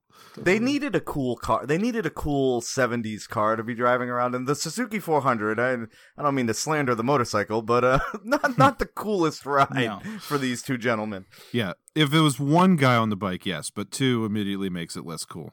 I couldn't uh, I couldn't help but uh, I couldn't stop myself from picturing them as Leo and Brad Pitt from uh, Once Upon a Time in Hollywood the entire time I watched this movie. Yeah, the guy has a little bit of a Brad Pitt look to him with the Oh, yeah. longer blonde hair. Totally. But yeah, this movie is pretty much just uh, these two cops who are these like special forces guys, and they kind of seem to play outside the law and just do whatever they want. It has a little bit of that um, like "give me your gun and your badge," uh, Dirty Harry vibe to it, but they never really get reprimanded all that much. No. And this just shows how like the Italians, even more than uh, the U.S. kind of exploitation movies from the same time period, really played around with logic with the police department because like there's that scene in the middle of the movie where they get tipped off about a bank robbery and they show up these two cops and they just kind of there's a crowded street people everywhere and they just kind of hide in the bushes at the edge of the park and as soon as they see the bank robbers get out of their van they just shoot all five Yeah. of them dead in the street without ever even showing themselves they don't attempt to catch them or Right. anything Right. They assassinate four people who haven't even committed a crime yet. yeah Absolutely. But yeah, like we mentioned earlier, these two guys are like they're supposed to be the likable heroes. They are the biggest assholes of any of the characters in any of these movies we watched. Hands down. There's no if you like these guys, you, there's something wrong. Because- They're murdering monsters. people left and right and just the fucking sexual harassment and womanizing. Oh, Oh, my Oh, yeah. god, it's disgusting. yeah. This The- is the, the- first one I watched, so I was like, oh boy. The uh, the brunette the brunette guy slaps a woman so hard her clothes falls off. yeah, I noticed that. I was like, I was like, good God! And they, the poor secretary at the police station, uh, she gets it horribly. Yeah. Yeah, mean, she's she a real does a good sport for putting up with it. Yeah, she does a pretty good job of uh, throwing it right back in their faces, but man, that was, Absolutely. like- that was tough. Yeah, I mean, it had. I liked the vibe at the very, very beginning before they really get into the like, who would you fuck talk? No, really, which one of us would you fuck? When they're like fighting over who's going to grab the potted plant and bring it to her, like I thought that was kind of funny, and it almost felt like something James Bond would do Right. to Money Penny or whatever. It feels like a Moneypenny sequence. Only uh, you get sent to HR afterwards. Like it's Yeah, not totally. charming. it's like you have to Like- go watch a video in HR. Like if, if James Bond 006 and or 007 and 006 Trevelyan from Goldeneye walked into Moneypenny's office and then like creepily tried to con- like force her to tell them which one of them she'd rather have sex with, that's basically what the scene Oh, is. yeah. And they don't stop. Like they just keep asking and she's Yeah. like diffusing it and trying to avoid it and then they ask again. And Mm-hmm. then like they talk to the chief and as they're leaving, the one guy's like, "No, really, but which one of us would you fuck?" Like, come on. Right. And this scene was like right after the one the one guy uh, broke that that dude's neck after he crashed Yeah. on the bike. So I was like, oh boy, I don't like these two cats yeah. at all. So let's go to the very beginning real quick. Movie opens with uh, these two dudes who we don't even know who they are really riding around on a motorcycle together, and then there's a couple of other dudes on a motorcycle wearing helmets, and. I like I thought that they were the dudes with the helmets were gonna like rob a bank or something, but they just like try and perch purse snatch. So the the guy on the back of the bike grabs this woman's purse, and she's either holding onto it by the handle for dear life or it's like wrapped around her wrist and she can't let go and they're dragging her behind the motorcycle until they smash her head into like a telephone pole by accident and then she's dead weight the guy on they stop and the guy on the back of the motorcycle just gets out and starts kicking her and like mm-hmm. stomping on her face so like right out of the gate this one's like holy shit it this looked- movie's violent it looked like it was handcuffed to her. I Yeah, I thought, at think you're right. I think she was like carrying makes money from the sense. bank or something. Because it yeah. seemed like they were outside of a bank, and I thought they were going to rob it, but No, it looked like a handcuff thing. So not that that makes it any less no, no, hard to yeah. watch, but it's yeah, it's I think fucked that's up. why- Oh, big time. And then the the two main character guys who aren't wearing helmets, they pull up and they they make chase, and uh, they the bad guys just leave the uh, the purse behind. And then this is the eponymous scene from the description on Amazon, where they filmed the majority of it without permission during rush hour traffic in Rome. And it goes on forever. A long time. They chase them all over the place. And then it ends with uh, the motorcycle that they're chasing crashing into the back of a truck. One guy dies immediately. He gets like impaled on part of his motorcycle. And the other guy, uh, dude walks up to him and he's like, Hey, you okay? You okay? It's all better now. Snaps his neck and kills him. Yeah, I, was I did love he, he comes he come they go through like the back of a truck and he's like comes flying through the canvas tent uh, Mm-hmm. backing of the truck and like lands on the Mhm. roof.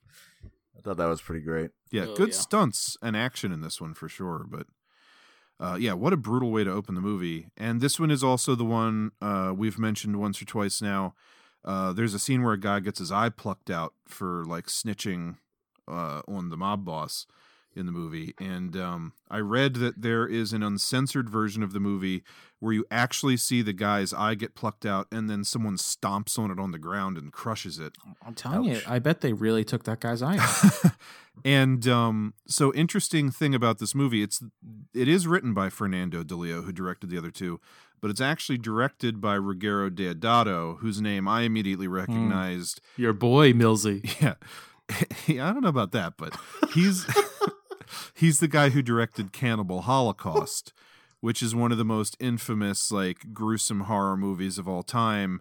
And uh, famously, Also one of Millsy's favorites.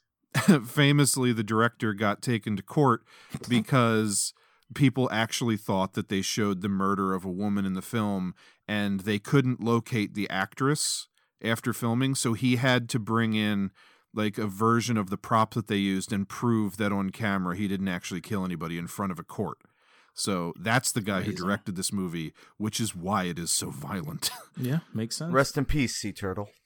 Yeah, they uh, definitely kill a probably hundred year old turtle live on camera in Cannibal Holocaust. Unbelievable. But uh, anyway, so live like a cop, die like a man. Uh, what's everybody's favorite part of this movie? Ooh, Oh um, boy. Um there are so many it's funny it's funny because there's such a shoestring plot. There's like for a while I didn't even know what they were doing. Like at one point they're blowing up cars at a casino and I was Yeah. like, What what does this have to do with anything? But they just keep adding in all the like you mentioned earlier the scene with the bank robber where they kill all five brothers, I think they mm-hmm. were. There's just like a hostage situation for 15 minutes in the Yeah. middle of the film Yeah. just so these guys can drive a their motorcycle through a door and kill three people. Yeah, and if that was their plan to stop that hostage situation, was the worst plan ever. Well, Like, yeah, 'cause I everyone could have died. they're like, we need a helicopter. And I was like, well, what are they going to do with a helicopter? And then the guys go back in the house, and I was like, oh, the brunette guy is going to be in the house waiting for I them. uh, thought the same thing. and then it's like, nope, I'm going to smash through the side door on the Suzuki 400 and shoot these guys. Right. Yeah, I was thinking they were going to call in the helicopter, let the guys get away, and then follow them in the helicopter or something. But nope. I mean, I, it- I it- do not understand why they called the helicopter. Was their plan that it would spook them back into the building? yes, yeah. Okay. I think that's the only thing it could have been. Which if it is, was, then why weren't there cops waiting inside for them? That that Right. should have been the plan, like Joel said. Right. Yeah, this is definitely a movie where they had this broad concept of two guys trying to take down a mob boss. But then any time in the script that it felt like, man, there's not a whole lot happening, they just had the chief get in touch with them and give them another random crime to take care of, and there's your action scene. I'm gonna I'm gonna flat out say my favorite part of this entire film is the boys' training sequence where they put tomato can soups behind each other and flip around and fire guns at each other, knocking the can. I was like, this is reckless. There's so many lazy somersaults into gunshots. Yeah, and they're both using revolvers, and they never stop and reload, and they mm-hmm. must each fire at least 28 shots. Oh, Yeah, for absolutely. There's one like goes right through the dude's ear and hits that can right behind him. I was- Yeah, what We're kind doing of this training next- is this? Next time we're all together, we're doing that. We're going out to the sand dunes. We're going to shoot at tomato cans behind each other's heads. So, like I said, this was the first one I watched, and like I was saying, like it seems like a lot of these stunts they just do for real. They really beat people up. They, you know, they really gouge that guy's eye out. Like in this one, they show up to torch all those cars, and there's like those two old guards, Oh yes. and the one dude's even like, "Hey, old man," and then they proceed to kick the shit out of these two old guys. it totally looks like they really did it. I was like, I was kind of, I was like, this looks pretty good, or they've really just beat these guys up. And then at the end of the scene, they're sitting there tied up on the ground, and they fucking light a ring of fire around them Yeah. and just fucking leave them. Right. Why did they have to stand inside the ring of fire so then they have to burn their balls jumping out of the ring of fire? Just not smart. There's not a lot of logic in this one. I love that all the expensive cars are like you can tell the fire's just in Oh, front yeah. and behind. Hmm. And then when they go to the wide shot where you can see the cars are actually on fire, it's like seven Volkswagen bugs. that weren't It was in the dark. prior shots. Yeah. No one yeah, would have it's noticed. just, it's all these cheap cars that are on fire. And that- they drive up in a car with a bunch of gasoline in the back. Uh, they light their own car on fire as well as all the other ones. And then the one guy's like, Oh, you lit our car on fire. And then they just decide, Oh, we'll walk home. Like they have lit 30 cars on fire outside of a mob run casino and they just casually walk down the dirt road to Uh-huh. leave. Like they're in the Yeah. middle of nowhere. Oh man. It's a scene where like the third special cop gets killed outside the police station. Yeah. Do you remember Mhm. that? Which is kind of just I thought was like a silly scene because you know they pop his tires, and then like one guy like hides around the corner on a motorcycle. Then there's a car across the street with a gunman in it, and all they do is like wait for him to come out, see his tires are popped. Then They shoot him with a shotgun from he just pops out of the back of the car with Yeah. a scatter gun. yeah and- from forty. They kill him from forty yards away, and then they wait for the other guys to come out, so they take off. I was like, whoa. whoa. Yeah, was the guy on the motorcycle there just so that he could kick over the bike of the two main characters Yes. so they couldn't make pursuit? Totally. Like, what No, a he- fucking weird plan. He was there to go over the roof of that car and get crushed by that second car in my second favorite moment Oh. from the film. that was, I forgot about that. That was amazing. Yeah, that was good. yeah. Oh god, what a movie. Uh, honestly, though, probably my favorite part, skipping to the very end, this movie honestly doesn't have a climactic action scene. Like, if it wasn't for the police chief showing up at the boat at the end, uh, the two main characters would have gotten their asses blown up by Right. uh, old timey dynamite plunger. It Now- it Um, got me. It got me though, because I was like, again, I was looking at the time and I was like, Oh. "There's only three minutes left in this movie, and the mob boss isn't even here." Right. Uh, I was like, "Are these dudes about to get blown up as they uh, assault this poor this poor Swedish woman inside the world's crappiest boat?" I had the exact same experience because I paused it by accident when they're on the boat, and I literally like I, Megan was here, and I think I said out loud, I was like, "Holy shit!" I was like, "This movie's about to end. What is going to happen?" And then I was like, "I hate these guys so much." I was like, "Please let them get blown up." I thought they were Please let them gonna get get blown blown up because I was like, oh, they're trying to say like these guys were like the bad guys the whole time because Right. of like how they womanize and everything. But I, my favorite part of the movie, no joke, is the the police chief shows up out of nowhere, kills the bad guys. Uh, the two main characters come out and they walk into the barn and they see the dynamite plunger there and they just look at each other like, eh, why the hell not? And then Uh-huh. they they blow up the boat together and the final shot of the movie is the, The most greatest miniature Oh. ever built by miniature man. boat in like a little stream. Just you see it for 1.3 seconds, it blows up and it freeze frames on the explosion. Yeah. Fini, and that's the end of the movie. That dock is made entirely out of popsicle sticks. It looks Yeah, for sure. incredible. I just love it. That was like the biggest special effect in the movie. Like they built a miniature boat for that. Uh-huh. But then they just like had it in some shitty pond because it's all just like crab grass all around. you know? Giant just crab, like- yeah, giant reeds. A Like- duck Yeah, swims so by. bad. It's If they hadn't freeze framed on it, then maybe it would be slightly believable if they just showed it for like two seconds as as it Right. exploded. But when they freeze frame, you're obviously just looking at like a riverbank. Mm-hmm. It made Yeah. me think like just because of the name, like live like a cop, die like a man. I was like, they're really gonna die. They're really gonna die. Yeah. They're gonna get blown up. I was, I was like legitimately disappointed. Yeah, But I then they blew I up totally that, thought that they were horrible looking boat. So it's, slightly redeemed. I just love any movie that ends on a fucking crazy freeze frame like that. but uh, yeah, this movie has no shortage of action. Um, there's also a scene where they go to another one of these little like makeshift gambling places and they take two random dudes out of this entire crowd that they let leave the place. They take two random guys captive and they hang them by the ceiling by their wrists with handcuffs so that their wrists are like bleeding. And then they just use them like fucking punching bags and grab their balls and squeeze them and slap them in Right, the face right. and and then they just leave them there. Like i understand that these are technically criminals but they're not like murderers. They were just guys doing illegal gambling They've Like- done nothing nearly as bad as these two cops have done. yeah these cops they just kill everybody. And i mean mm. that is a element again of that like dirty harry inspired 70s and like 80s revenge film cop like action drama kind of thing where you know the cops do what has to be done and make the hard decisions. But typically in those movies like all the dirty harry films uh, Harry isn't just going around like he sees a bad guy and immediately shoots him. Like it always feels like there's a determination that I'm going to kill this guy before he can do anything wrong. These guys, it's like pre-crime from Minority Report. They're like, "Oh, you're telling me he's a criminal? Okay, I'm going to shoot him right now before he can do anything." it's ridiculous. The Italians love to shoot people in the base of the spine. I swear, everybody, every other person in all these films gets shot in the back and goes, ah! Yeah. Oh, I love it. Yeah, you don't often see entrance or exit wounds. The uh, the third special force guy who gets uh, killed when his tires get popped at the beginning, you do see some squibs go off in him. Mm-hmm. Oh, you see some, uh, you see some good exit wounds in the like sand, the sand dune trading sequence where they try to kill him. They shoot Yeah, that one in the guy. quarry. like- he gets that Play-Doh on his head. Right, right, right, right.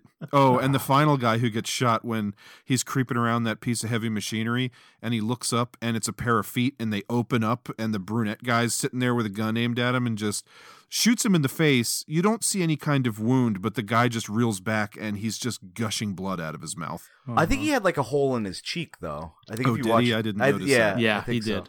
He did. Okay. we gotta i gotta talk about one other thing um the score of this film in particular. There is like almost no music and then all of a sudden some like 70s porn music will come on Mhm. just over like different scenes and that's weird enough With English dialogue or Yeah, no that that's later though. There's like a score with like like heavy bass like doom doom doom doom doom but then later two different scenes just randomly like this happy guitar music starts to play and then italian bob dylan just starts singing half in english and half in italian and it was, I was like, this is incredible I don't remember. One of the other movies does it with like English dialogue uh, singing, which I don't remember which one it was, but it's not. This isn't this the one, only one. This one definitely had English uh, because, like, what I was thinking, you know, since when I edit these episodes, I always put a movie quote in, which you will have heard by now when you're listening to this, uh, before each review. And we've had it once or twice where we've watched a foreign language film, and I've just been like, ah, people are going to have to guess what they're saying because there's no subtitles in a podcast. But for this one, where it's three foreign films, I was thinking to myself, well, maybe I'll just use the like opening music or the closing music from each movie instead of like a clip. And then like Caliber 9 has like some awesome like 70s Italian instrumental. Uh the Italian Connection, awesome 70s Italian instrumental. This movie, the opening song when the two guys are riding around on their motorcycle together, it's like a shitty American vocalist on like some old 70s obscure song and it's just like completely unlike the other two which is so Mhm. weird yeah, Caliber Nine actually has some pretty good music because it's kind of weird, but i love the music during the uh, the crazy chase scene uh in the middle of italian connection. That music was fucking awesome too. There's a sequence in this movie where everybody meets the mob boss on the train. Mm-hmm. and uh, after the mob boss gets off the train and goes to his car there's like an awesome uh instrumental track that plays. Ugh, I just I would have loved it so much if the boss lived, blew them up, and just like walked away off screen or you know freeze framed on him Mhm. blowing them up. Uh, would have been so much better. Yeah, that would have been a bold choice, but I think it would have been the better choice because Mhm. seeing the two of them like victorious, even though they didn't succeed at the end. Like they literally, there was no final action scene, and they almost got blowed Yeah. up. Yeah, Like- like they got saved. Yeah, and but this is a movie where like you know, we already talked about the way that they treat the secretary at the police station, and then there's was it the mob boss's sister? Sister. Yeah. Yeah. So they f- they track her down and they go to the house, and then was that like a like a caretaker or was that supposed to be like her mother? I think there was like a maid or Yeah, something. it was more of a maid or something. So it's basically the sister is living kind of on lockdown uh, because she's the crime boss's sister, and she's just like a fucking nympho who never gets to leave the house and will fuck anything that moves. And so while the blonde dude is in the kitchen talking to the caretaker, trying to get uh, like information. The brunette dude is in talking to her. This is the scene that Joel talked about where he slaps her so hard that her clothes kind of tear open hmm and then they just get it on So bad. and it cuts out to the kitchen where the blonde dude is kind of interrogating the the maid or whatever and you you're hearing them doing it in the other room and i'm thinking like is this played for comedy is she gonna hear this and freak out but no she hears it she understands and she's like oh she all she wants is sex why don't you go get some too and then he goes in and fucks her hmm. And then she's like, "I'm making some eggs for you. I'm making four eggs." so I was just like, I was like, "Oh, you gonna make a breakfast?" But then it made it seem like right after that, the boss wanted her to do that to get information. Mm. No, I completely, was- I completely missed that. Yeah that was the same point. here Yeah, he's like as asking the sister about the guys. So oh yeah like, because yeah the um what do you call it the maid or whatever goes and meets him on the bus on the Mhm. train. Yeah, right. So I didn't, I didn't know if it was like purposely he wanted that to happen. I don't know. I don't think it was purposely. I think uh, it was more. She she doesn't mention that part, at least in the scene we see. It's more just like the two cops I came mean, to the house. no- nothing helps it to be less cringeworthy, but I didn't Yeah. know. It was funny because uh, this was the second one I watched, but I was like, oh, there's not like a lot of gratuitous nudity like we get in the states exploitation films. And then he slapped her so hard her clothes fell off, and then there was I was just like, ah, there it is. yeah I was like, Caliber ah. Nine, I don't recall having any nudity. Um, the girlfriend. There's like a love scene between Ugo and his girl, Oh, but I right, don't. right, right, right. You yeah. might see uh, her side boob topless for sure. briefly, but There could be a But flash. yeah, the other two definitely have uh, some nudity because there's like the whole scene with uh, Luca in Italian Connection where he like wakes up in bed next to one of his uh, prostitutes and has an argument with her, and she's just Mhm. topless the entire Yeah. time. yeah, I do. both films end. It's it's like uh, you know the movie's not over till the fat lady sings. Both of the the second two films we're talking about. Uh, they end once a topless Swede shows up. It's uh, Oh right, Sure. yeah. that's how you know that the movie is wrapping up. It's true. But yeah, so there's one other scene that just shows how much of uh, sexual deviance these two guys are, and I actually think because of the implications and the way that they act in the scene, it might be the worst one. So we learn in one scene when they wake up uh, that they, you know, Oh, they yeah. ride around on the motorcycle together. They're partners. They have like this kind of way of not speaking to one another yet always knowing like what the other one's thinking. They wake up together in, in the same room in an apartment that, where they live, and their maid comes. And as they're leaving the house, Oh, the one yeah. guy taunts the maid, and he's like, "Hey, when are you going to bring that niece or that daughter or whatever years back? She was cute." And then the maid freaks out and like chases them out of their own apartment, screaming about like, uh, you know, she'd better get her period, otherwise you guys are in trouble. And I'm like, Jesus Christ! and they're But like that's not even the worst. laughing and yelling at her down the stairs. And they like high five or whatever. I'm just but they're like, "Oh, it's not our problem. Da-da! And then they. those are the worst. Yeah, I mean that was that was rough. I was like, who who am I supposed to root for in this movie? yeah, like I'm I'm I'm down with like the whole James Bond like getting several women throughout the movie or whatever male fantasy thing, but this took it to like a dirty level that I wasn't into. Very. But uh yeah, so this one honestly of the 3 was the most like what I was expecting from the genre just because of like how over the top and violent and how much action there was. It's almost like three tiers of Poliziotteschi movie we watched. Caliber 9 was like the most like a real movie, felt a little bit more like a drama. The second one, Italian Connection, kind of bridges the gap between the two for me a little bit. Feels trashier than Caliber 9, but there's really not much in the way of action until the second half. And this one is just like bare bones plot, crazy action and shit throughout the entire thing. So I feel like we got a pretty good spectrum here, to be completely Yeah. honest. I'd say so. It was good picks all around, Mills. Yeah.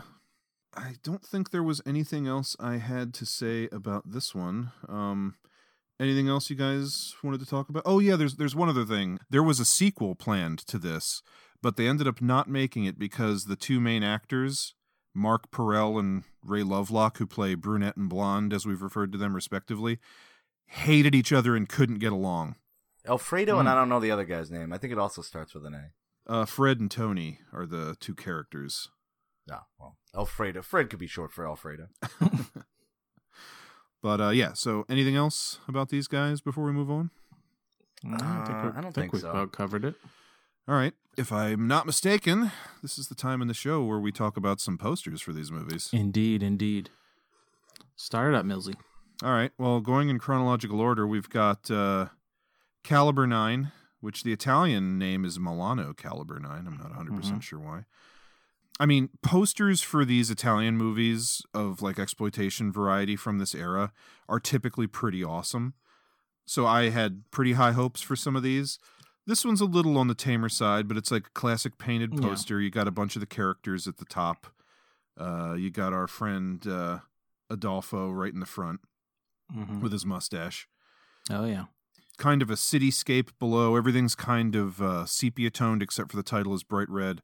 And then we've got kind of a like stark black and white hand holding a gun in the middle. Yeah. Which they should have left out. Yeah, I kind of agree. Yeah. No. That fe- that that feels like if it was current times, that would have been like some executive was like, "Nope, you gotta put a gun in there. I don't care where you put it, just stick it in there." Yeah, like it's got caliber in the name. There's got to be a gun on the poster. I need like a I need a, a floating hand with a gun right now. hmm Uh, how do you feel about this one, Joel?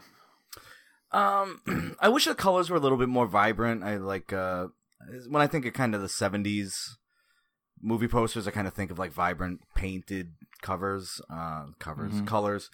Uh, I find the city to be kind of boring, and the like silhouette of the dudes going into the car, I think, is unnecessary. Mm-hmm. Uh, the the the the actors themselves all look good, and you can tell who's who, and so I think in that regard, I, I think it's pretty effective. But overall, uh, it's not my favorite. Yeah. the actors up at the top, the style of the painting really reminds me of uh, what uh, Sean Phillips does with a lot of Oh, his like criminal totally. covers and stuff. Yeah, that see, I couldn't place what it reminded me of, but now that you say that, I think that's what it is. Yeah, absolutely. Yeah. I also think it's funny that uh, Mario Adorf is the biggest of all of them when Yeah. he's not really the main character. It's got top billing technically, I guess. 'cause I wonder if that is because he was kind of a big deal. had Maybe. yeah, gotta be. Yeah, so like you know, uh, in keeping with what I was saying earlier, where of the three movies, this is the most toned down, the most like a quote unquote real movie or a drama. I feel like the poster kind of fits it. Like it's not the insane montage you expect from like a lot of these action movies and Italian westerns from the time period. I do think it's just a little drab, though. hmm I think some Yeah. color. If they bumped up the colors, I think it would help a lot. Mm-hmm. Um, Even just lo- losing the gun, bumping up the colors would make this far more appealing. may like I kind of dig the ink washy sort of look to it, but there's all that white space just feels empty. It doesn't feel like it's done on purpose. Because if you look behind the title, like the ink wash fades all the way down, but then it doesn't on the sides. I don't know. You could just, mm-hmm. um, but yeah. Yeah, I think we're all on the same page on that one. hmm Uh, then we get to the Italian connection, and this is a little more what I kind of expect from movies of this caliber. This feels like a poster they make before the movie's done to sell to investors. Right. which I would believe 100% if they didn't have the crane thing in there because that's an awfully specific thing to put in. right. Right. But all the stuff on the bottom, like the woman laying on the table, the guy getting punched, the Leaning Tower of Pisa, which does not appear in the film, the, the This, like- sports car driving down the stairs. Uh, None of this is in the film, so Just Yeah. the, mar- the marble the marble statues with columns the piece like Yeah. that could- this is i think this one's real rough how else would you know that it was in Rome without those statues and, Yeah. and I mean, pillars? even like the like there's no like i feel like hierarchy with the characters they're all like pretty similar sized heads but they're not like Well, in yeah. the same scenes together either. I mean, I is the, the- only shot of Mario that we get that dude in the brown suit punching down at the bottom of the poster? I mean, is mm. that really even supposed to be him? I, I I can I mean the image is a little grainy on my phone. This is an old poster, but it looks like he has a mustache. That could be him. I like Leatherface is driving the crane. Apparently, Oh, that is kind of what it looks like. yeah. I do And- like and- that image of the crane at the top though, with the dude's limbs sticking Oh. out. That's pretty good. the dude from Ghost Dog. That was the best photo reference you had for that guy. He was like, Oh, He was yelling for his assistant to get him a coffee, and they snapped a yeah, picture of him. they him. snapped a picture. Uh, It's like so the yeah, crane's way too big, but we got to fit these other twelve elements in here. So get 'em I'm telling there. you, they made the bottom half of this poster and sold it to financiers, and then they added in everything above that woman on the table in Mhm. in post. Once they actually filmed the film, It's crazy Yep. enough that could even be true because it's like, why else would you add these columns unless you're trying to like stretch out the, you know, the image? don't worry. Once we cast some people, we'll finish the poster. But I mean, look at that! Look at that red car going down the stairs. You don't want to give us money for this movie? It's going Oh. down the stairs. like the the dude kissing. Like Elvis is clearly feeling up on some like chick by the Leaning Tower of P- Pisa. Uh, it's, uh, It almost looks like that someone is punching the Leaning Tower of Pisa there. yeah, that's that's not a great tangent. You don't want to do that. Yeah. Uh, I will say though, just for like kitsch factor, I I do enjoy this poster. I find it fun to look at, even if it's not indicative of the film. The color's great. I mean, but most exploitation films they have like a really cool poster that has nothing to do with the film. So this Yeah. does fit kind of that historical thing. Yeah, I mean, which people like. fighting, a racing car, someone tumbling, a dude in a crazy contraption, someone yelling, and a Yeah, mostly naked chick laying on a table. I- Like, I personally would totally like all that better if it was bigger because I hate the crane. I think the crane is like the most unappealing part of the whole thing. Yeah, if I you would- get rid of, I would lose rid the of that. Crane. If you get rid of that, yeah, because uh, it kind of spoiled the end of the movie. Because as soon as they get to the junkyard, they show the crane. It's probably exactly what they referenced for this painting. yeah. Right. It's the exact shot. I was like, oh, there's the crane. I was like, well, this movie's definitely ending with somebody ending up in that uh, Right. crane. Mm-hmm. Yeah, if they just made like the actors bigger uh, around the right there, alongside that column with the you know the uh, tagline of the film, I think it would be much more successful. And what a tagline. When Godfather signs your contract, there's no place in the world you can hide. Mm. Which is ridiculous because the entire film takes place in Milan. He didn't even try to hide anyplace else. Yeah. he couldn't get out of town. Literally, all he does the entire film, despite the fact that everybody is searching for him, is hide. and it's just funny to me that it says when Godfather signs your contract. Like, Right. does that not need a the in front of it? I would think, unless someone's actual name is Godfather. And I don't think anyone's referred to as the Godfather there- in the there movie. There's some isn't. Crime think- bosses, but I think that's totally just try to get some. No, they clout do. off They of The said, uh, They actually do. They say uh, whoever brings him Luca, uh, he'll be Godfather to them. uh, Oh, that's right. That's right. So Yep. okay. I also don't like the the way the crane goes off the yellow. Like I feel like the yellow should extend. Beyond. I kind of least a like little- that a little bit myself, honestly. Just uh, it's a it's a neat design element. I think that it kind of breaks the main image of the picture because a lot of old movie posters from this time period had a white border on them. Yeah, and I like a lot of that, but it just feels like it ends right at the top of the pillars. Feels weird to me. Yeah. That is more ex- weird. That see, that is what makes it kind of feel like they extended the poster from what it originally was. for sure. Right. Yeah. Like I'd extend it up to maybe the sleeve of his arm, and you could still do the panel break, but you know, uh, Mhm. have it, it's just it feels too neat the way it ends right at Mhm. the top of the Yeah, pillars. totally. I mean, you don't even need the pillars if we're being honest. no, no, of course not. Uh, and then finally, we have "Live Like a Cop, Die Like a Man." Now we're talking. this is my favorite one. This For is an sure, yeah. exploitation poster. Eas- the font, easily. the font is incredible. You know the guns Mm-hmm. and just yeah, the motorcycle. The the colors are great. Yeah. It looks like the Uh, motorcycles. Those are skulls in those Yes, helmets. Yes, it almost, does. I just know? noticed that. Yeah, uh, this one is great. It, Mm, This is far and away the best one. yeah, it's it's not even a question. Yeah, it's what you expect. It almost the style of it um, almost feels more like a uh, spaghetti western poster than a like cop movie. A little Yeah, bit. definitely the the font definitely feels like uh, any Sergio Leone western. You could see, hmm you know, Once Upon a Time in Mexico in that font, or, or uh, you know, any of the Man with No Name trilogy wouldn't feel out of place. Yeah. And you got paintings of your main characters that don't quite look like the actors, but that's cool. Yeah. I'd Yeah. say they're close enough. yeah. I mean, one guy's blonde and one guy's brunette. What more do you really need? They're Sure. firing guns at you. And, you know, everything on this poster is from the film because the only other element is the motorcycle and it's the very opening, but it's still in there. Mm-hmm. Yeah, So- no, this is just like a, the perfect amount of like element from the movie. The two guys, something good from one of the big scenes, and it's drawn well. Yeah. So for me, Colorful. For me, I would say "Live Like a Cop, Die Like a Man" gets Caliber Five. Italian Connection gets a Caliber Four, and Caliber Nine gets Caliber Three from me as far as the posters go.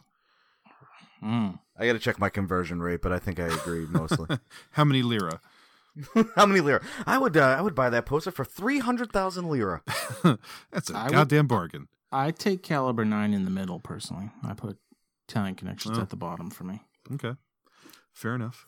All right. Uh, well, now it's All time to really get to the nitty gritty. It's uh, Party, ti- party time. buy, borrow, burn time. Uh, Joel, you get the distinction of being only the third person aside from Dax and I to buy, borrow, and burn a film. So, uh, would you like to go first? Uh, sure. I'll go first. Um, Did, was see. everyone? Did everyone know how they were going before the episode started, or uh, without I, saying what you're going, without saying your picks yet? But like, did you know? I uh, I, f- I felt like even as I watched them, I was ranking them because I knew we had to do this, and uh, uh I kind of knew where I was going, and I'm still probably gonna go the way I came in thinking. Mhm. but definitely the discussion of several of these films makes me uh, think a little bit more about my decision. But I, I'm confident in uh, in what I'm going to go with. Gotcha. Yeah, I definitely through this conversation have been questioning my original thoughts, but uh, So we'll see how it I plays like it. I got to kind of think, you know, what I like from these types of exploitation films, and that's kind of going to be what I go with. So uh, I'm going to burn Caliber 9. It's a good film. I liked it, but I don't really see any desire to revisit it in the near future. Okay.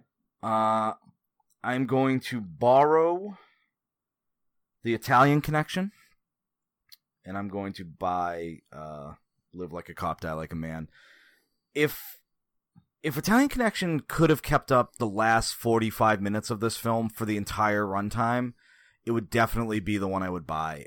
Once those kids, once his family gets killed, it turns into a completely different film. Yep. It's Mhm. incredible. I I loved it. I was on the edge of my seat for the last 45 minutes. That first 40 minutes is a little tough to get through. It's kind of a mess and I wasn't um as big of a fan.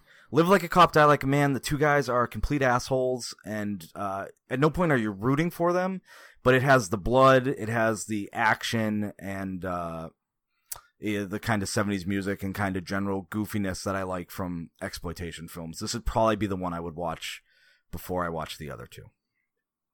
Okay. Well said. Uh, Dax, you or me next? What's it going to be? You decide, friendo. All right, I'll go. Um, the order that you said, Joel, is exactly the order that I was expecting to to give going in. Okay. Uh, I'm still gonna burn Caliber Nine because, similar to you, uh, like I said, when I watched it, it was the first one I watched, and going into this expecting like over the top exploitation, it was not really that. And it's it's almost like I'm saying it's the best of the three movies, but I'm ranking it the bottom because it's not like as bad as I was expecting, which sounds weird, but um, I agree. It It was a also the good first one I watched. yeah, yeah. It is a good film, but yeah, it's just it's it's kind of not what I was expecting and I was in the mood for a certain thing and it didn't fully deliver on that. So like I respect it, but I don't love it. Uh and I mean through our discussion, I considered putting Italian Connection at the top because that second half of the movie and the transition that Luca goes through in the movie is awesome and there's some great action in it, but I think I do still have to fall back on my initial impressions and say that I would borrow that film because the first bit is pretty meandering. I love that feeling it gives me when the transition happens in the middle, but uh, really for full on blood, guts, ridiculous nonsense, nudity, and over the top action. Live like a cop, die like a man, and the title. I mean, it has to earn points for that title, which I love. So I'm gonna burn Caliber Nine, borrow the Italian Connection, and buy Live Like a Cop, Die Like a Man as well. Well played. All right, I'm up. I am going to just come out and say I am burning Live Like a Cop, Die Like a Man. Oh, Um, I mean, as far as like it being the exploitation film, I get that, but ultimately, it's the story wise didn't do anything for me. I didn't like the main characters, and I it maybe it would have gone different if I got that ending I was hoping for in the last few seconds, but um yeah just like the over the topness of it like i get like like that's the, again this was the first one i watched so i was like is, i was expecting this and that's what it was.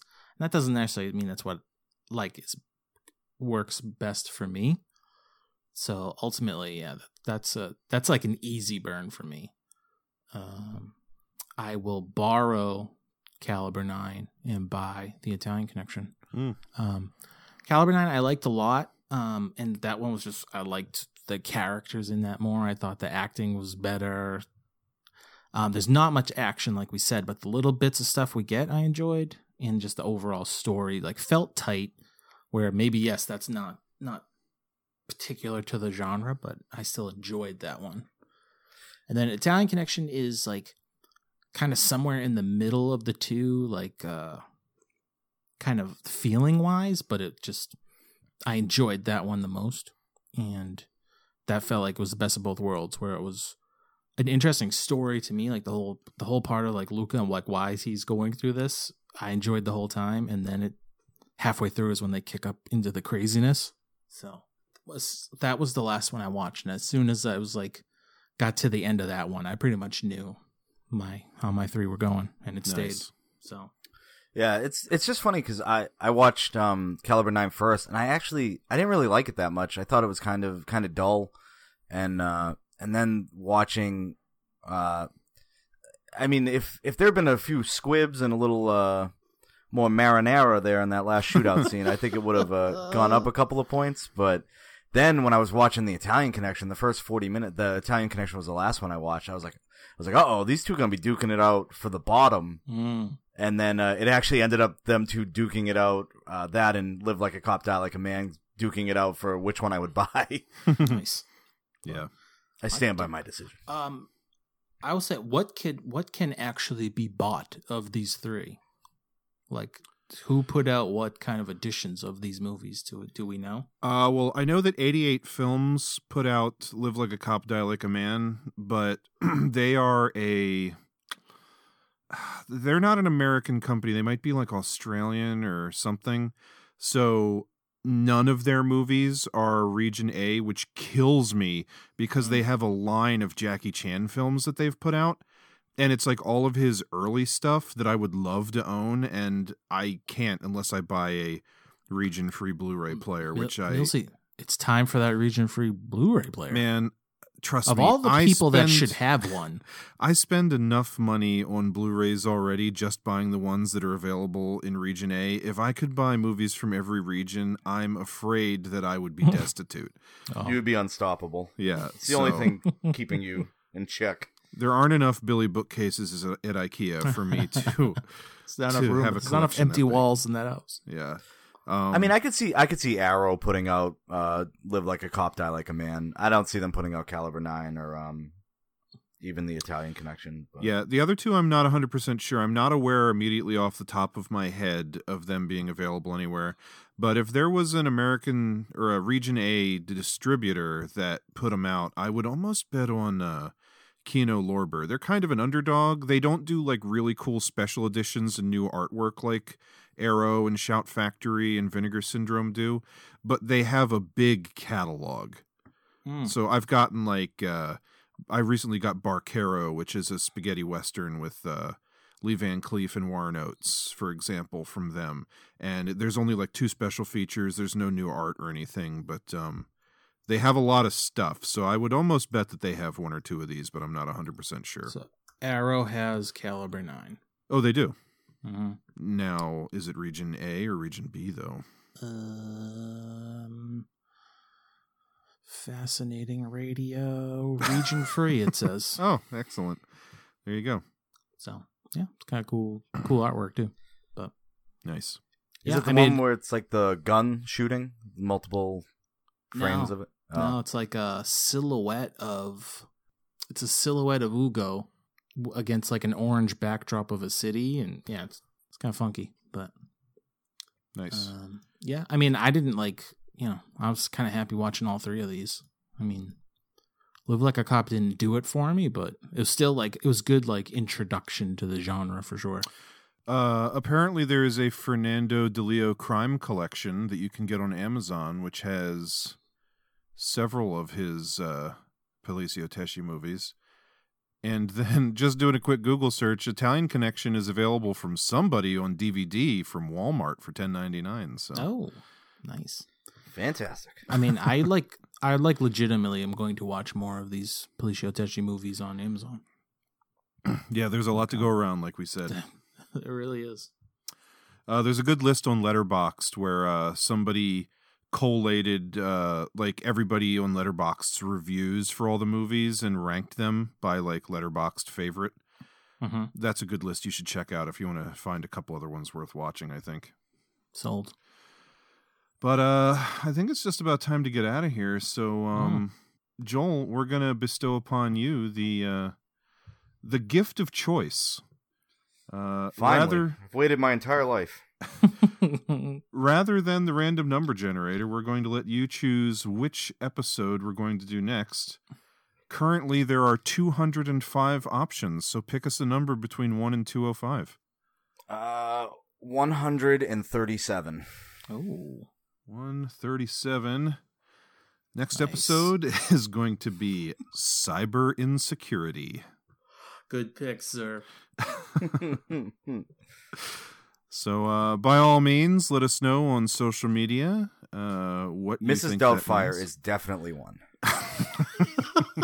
I'm gonna guess Mrs. Doubtfire, Anaconda, and Tron. I would love off air to hear your reasoning for that, but uh, Furiously writes down those three movies. that is a hell of a combo. um, but yeah, so let us know what you think the three movies are going to be for the theme cyber insecurity. And uh, in a mere three weeks, we'll be back with that episode. And uh, Joel, thanks for coming on and joining Yeah, us there, bud. Good times. Thank you for having me. I think it worked out well. So Yeah. Uh, well, all right. Uh, until next time, I'm Ryan Miller. I'm Joe Daxberger. And I'm Joel Olar. Oh, I'm Joel Olar. I'm Joel Olar.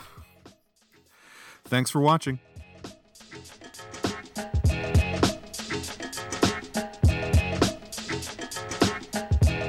That was one of the finest movies I've ever seen. They ought to make them all like that. None of this nonsense about social matters. People don't go to the movies to see how miserable the world is. They go there to eat popcorn and be happy. Be happy, happy, happy.